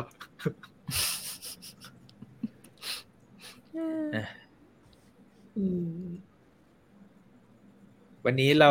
จัดไปหนึ่งชั่วโมงยี่สิบนาทีฮะกับ My Liberation Note ครับ แล้วก็เดี๋ยวเราจะลองเอาไอ้ตัว EP ใน Small Talk เนี่ย ลงเป็นเวอร์ชันพอดแคสต์เป็นเสียง ในพวก Spotify บ้างหวังเพ ราะว่ามันมีคอมเมนต์จากผู้ชมเราเนี่ยแหละไปดูย้อนหลังแล้วอยากอยากให้เราเอาไปใส่ในตัว Spotify ให้มันฟังเสียงง่ายๆหน่อยอะไรแบบนี้ เดี๋ยวก็เดี๋ยว EP นี้จะลองเอาลงให้ฟังได้ฟังกันดูนะฮะว่ามันเอ๊ะมันโอเคไหมแล้วก็ถ้าใครได้ลองฟังแล้วลองมาคอมเมนต์ดูว่าเออเสียงโอเคนะ แบบนี้พอไหวไหมอะไรอย่างนี้นะฮะอืมค่ะอ่าสัปดาห์หน้าฮะหืม ยังเป็นเรื่องอะไรก็ไม่รู้เหมือนกันฮะแต่ก็อะมีคนเชียร์มาบอกไอ้ลองพูดถึงซีรีส์ที่มันเพิ่งลงในวิวในไอฉีอีอะไรอย่างนี้หน่อยไหมเพราะว่าในช่วงสัปดาห์ที่ผ่านมามีซีรีส์อ่าเริ่มใหม่เยอะเลยอ่าอย่างน่าสนใจ Shooting Star อ่า The Killer's Shopping List Bloody Heart ใช่ มีอะไรอีกแล้วก็อะมีเรื่องเยอะอะไรเลย Showtimeไอ้โชว์ที่เพิ่งออกไทม์สัปดาห์นี้อย่างไอ้ตัวไอ้ Woori the Virginอ่าเออใช่ใช่เเด the Virgin ผมลองดูอืม EP แรกแล้วก็ เอ้ย ทรงดี เพี้ยนเพี้ยนอือฮึ comedy แล้วก็มีความเออ overacting อยู่ อืม เดี๋ยวลองดูเนาะเพราะว่าอย่างอีกอาทิตย์หนึ่งเนี่ย เผื่อมีอะไรหวือหวาขึ้นมาระหว่างทางอืมหรืออาจจะแบบแบ่งกันไปเชียร์ใครใครดูอะ อย่างน้องพีทดู Tomorrow อยู่หรือเปล่า ใช่ไหมล่ะ ดูอยู่ นี่ดิฉันยังดูอยู่เลยนะ Tomorrow เพราะอย่างเนี้ยผมอะที่ดูแบบ real-time ติดสุดๆเลยคือ Shooting Star โอ้ยสนุกสอบเสร็จจะดูค่ะแล้วก็แบบมันมีผมว่ามันก็มี detail ซีเรียสซีเรียสแบบเรื่องของวงการบันเทิงที่อยากพูดถึงในซีรีส์เรื่องนี้มันก็มีมีอะไรสนุกสนุกถ่ายทอดออกมาอยู่ แล้วก็อะอย่าง again my life อะไรอย่างเงี้ย มันก็ยังมี Again ส My ตอรี่อยู่ อืมอืมเป็นไงบ้างอะไม่ได้ไม่ได้ตามเลยไม่ได้ ตามเหมือนกันถ้าถ้าชอบ tomorrow อะ again my life ก็สนุก อะ ก็คือเนี่ยขายได้ขายพร้อมร้องไห้ทั้งวันทั้งคืน Love All Play เป็นไงบ้างใครดูแบบนี้นี่บ้างดิสนีย์เฮ้ย ดูไปหนึ่ง EP ชอบอยู่ แต่ว่าตอนนี้ซีรีส์มันเยอะก็เลยยังไม่ได้ดูต่อ แชร์น้องแชร์จงฮยอบกับพักแชจูร์ฮจงยอนยอบคือเฮ้ยจริงๆมันเป็นดีด้วยความนะที่มันเป็นซีรีส์ที่เราปักหมุดไว้อะแต่อืมเราดันไปปักหมุดไว้เยอะไปหน่อยอะ เราปักเราปักหมุดไว้แบบโอ้โหโดยเฉพาะช่วงเดือนที่ผ่านมามันมีซีรีส์สไตล์ที่แบบดูสบายๆดูเอาสนุกดูเอาตลกค่อนข้างเยอะอืมแต่เราก็ยังเลือกที่จะดูเลือกซีเรียสกันอยู่เหมือนเดิมแหมก็ไม่เป็นไรเดี๋ยวลองดูอาทิตย์หน้าเนาะว่าจะมาคุยกันเรื่องอะไรดีหรือว่าเออใครมีเรื่องอะไรนำเสนอก็คอมเมนต์ไว้ได้ อืมอ่าฮะ อ๋อผมอยากให้ทุกคนไปดูเรื่องนี้ฮะ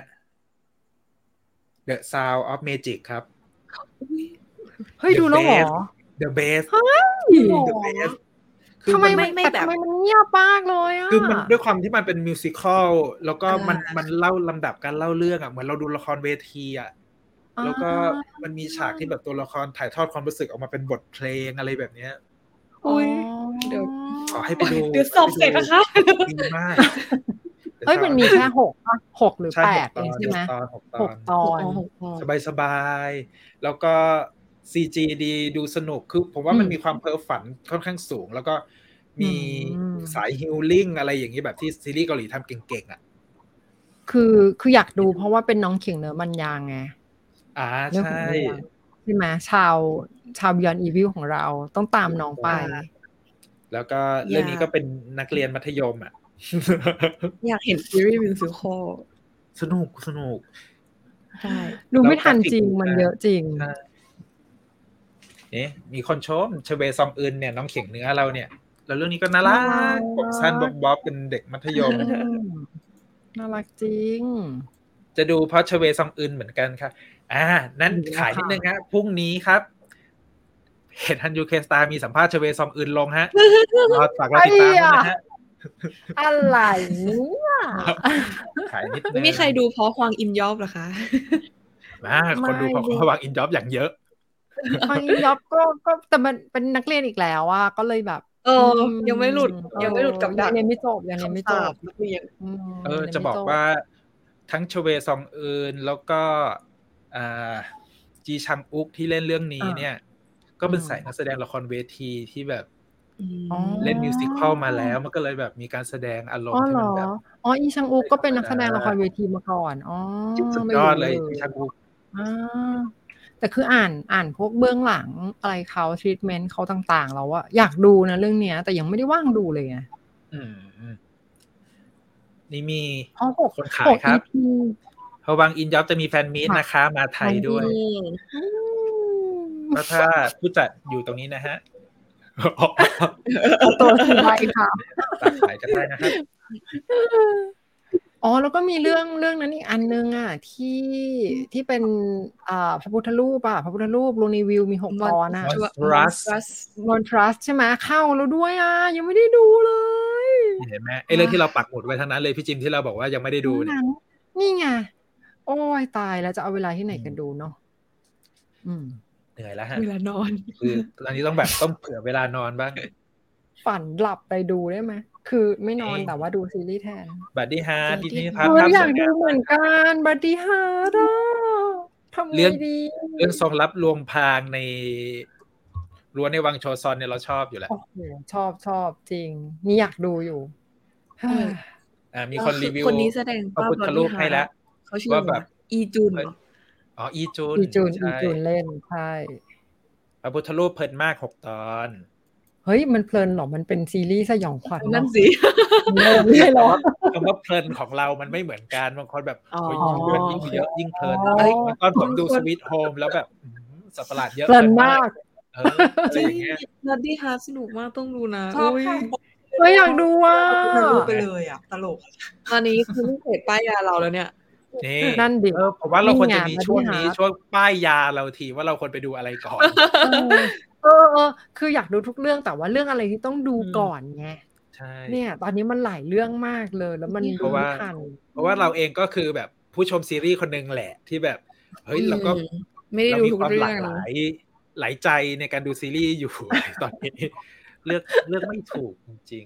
แต่อีจุนอะชอบ เรื่องนั้นมากเลยผูกาซาน something ที่ๆเป็นแบบอ๋อปีศาจอ่าอ่าอ่าอ่าอ่าที่เล่นแบบใช่โอ้ใช่ตายแล้วอืมดีเล่นดีเอาละฮะอีจุนอุ้ย Bloody Heart เออเออเออเดี๋ยวขอดู Bloody Heart สักตอนหนึ่ง Disney โอ๊ยครับหลายใจลังเลอยู่ตอนนี่นี่ From From Now On Showtime อันนี้ก็แบบอืมมี magical เหมือนกัน แต่ว่าแบบมีผี วิญญาณอะไรอย่างนี้ก็แบบสายตลกก็น่าจะถูกใจ ในวิวอืมเอาละผมว่ามันถึงเวลาแล้วแหละสามทุ่มครึ่ง วันนี้เราดูซีรีส์อะไรกันนะวันนี้ วันนี้มันพุธนอนแล้วการกินมาเธอขับใช่ไหมล่ะโอ้ยวันนี้กำลังจะจบแล้วนี่คงกำลังจะจบแล้วนี่ เป็นอีกเรื่องหนึ่งที่ผม รอฟัง sound เสียงอยู่ว่า เอ๊ะผมควรจะ move ไปต่อเรื่องนี้ดีไหม เพราะว่ามันก็เป็น feel แบบไอ้แก๊งคุณแม่ที่แบบมาเจอกันที่โรงเรียนอนุบาลใช่ลูกแล้วก็แบบมีใช่ conflict นู่นนั่นนี่ ก็โอ้ยตอนนี้ยังไม่ค่อยอยากดูแก๊งคุณแม่อะทำไมวะอ๋อไม่ได้เป็นแม่เนาะไม่อินเขาบอกว่าช่วงนี้เนี่ย สายไอ้พ่อแม่ที่แบบดูแลลูกที่บ้านเนี่ย ค่อนข้างเยอะเพราะว่าปิดเทอมกันอยู่อ๋อแล้วก็เจอคอมเมนต์นี้ไปดี ช่วงนี้ปิดเทอมเลยได้ดูเยอะมากค่ะ ดีแล้วค่ะ ดูแทนดูเผื่อด้วยดูเผื่อด้วยจะเปิดเทอมแล้วสัปดาห์หน้าเปิดเทอมสัปดาห์หน้าแล้วเขาเขาเขาเรียนออนไลน์กันอยู่ไหมอ๋อวันนี้มีเลิฟไม่แล้วไม่แล้วเขาเทอมนี้จะเป็นไงเรียนออนกัไซต์แล้วค่ะแล้วใช่อ่าโอเคฮะดังนั้นใครที่มีลูกก็ขอให้มีความสุขกับสัปดาห์สุดท้ายก่อนที่จะต้องไปส่งลูกเต้าเข้าโรงเรียนในสัปดาห์หน้านะครับผม และสำหรับนักเรียนนักศึกษานะครับ ใครค้างซีรีส์เรื่องไหนอยู่เก็บให้เสร็จนะครับและสำหรับใครที่สอบไฟนอลอยู่ช่วงนี้นะครับ เอาตัวรอดให้ได้นะฮะ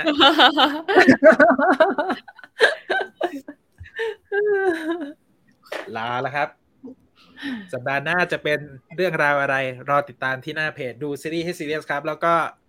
เดี๋ยวพอดแคสต์ EP ใหม่ อัพ น่าจะสุกร์เสาร์เนี่ยแหละฮะ รอติดตามดูว่าเป็นเรื่องอะไร ค่ะ วันนี้ฮะ ไปแล้วครับ ลาทุกท่านครับ ส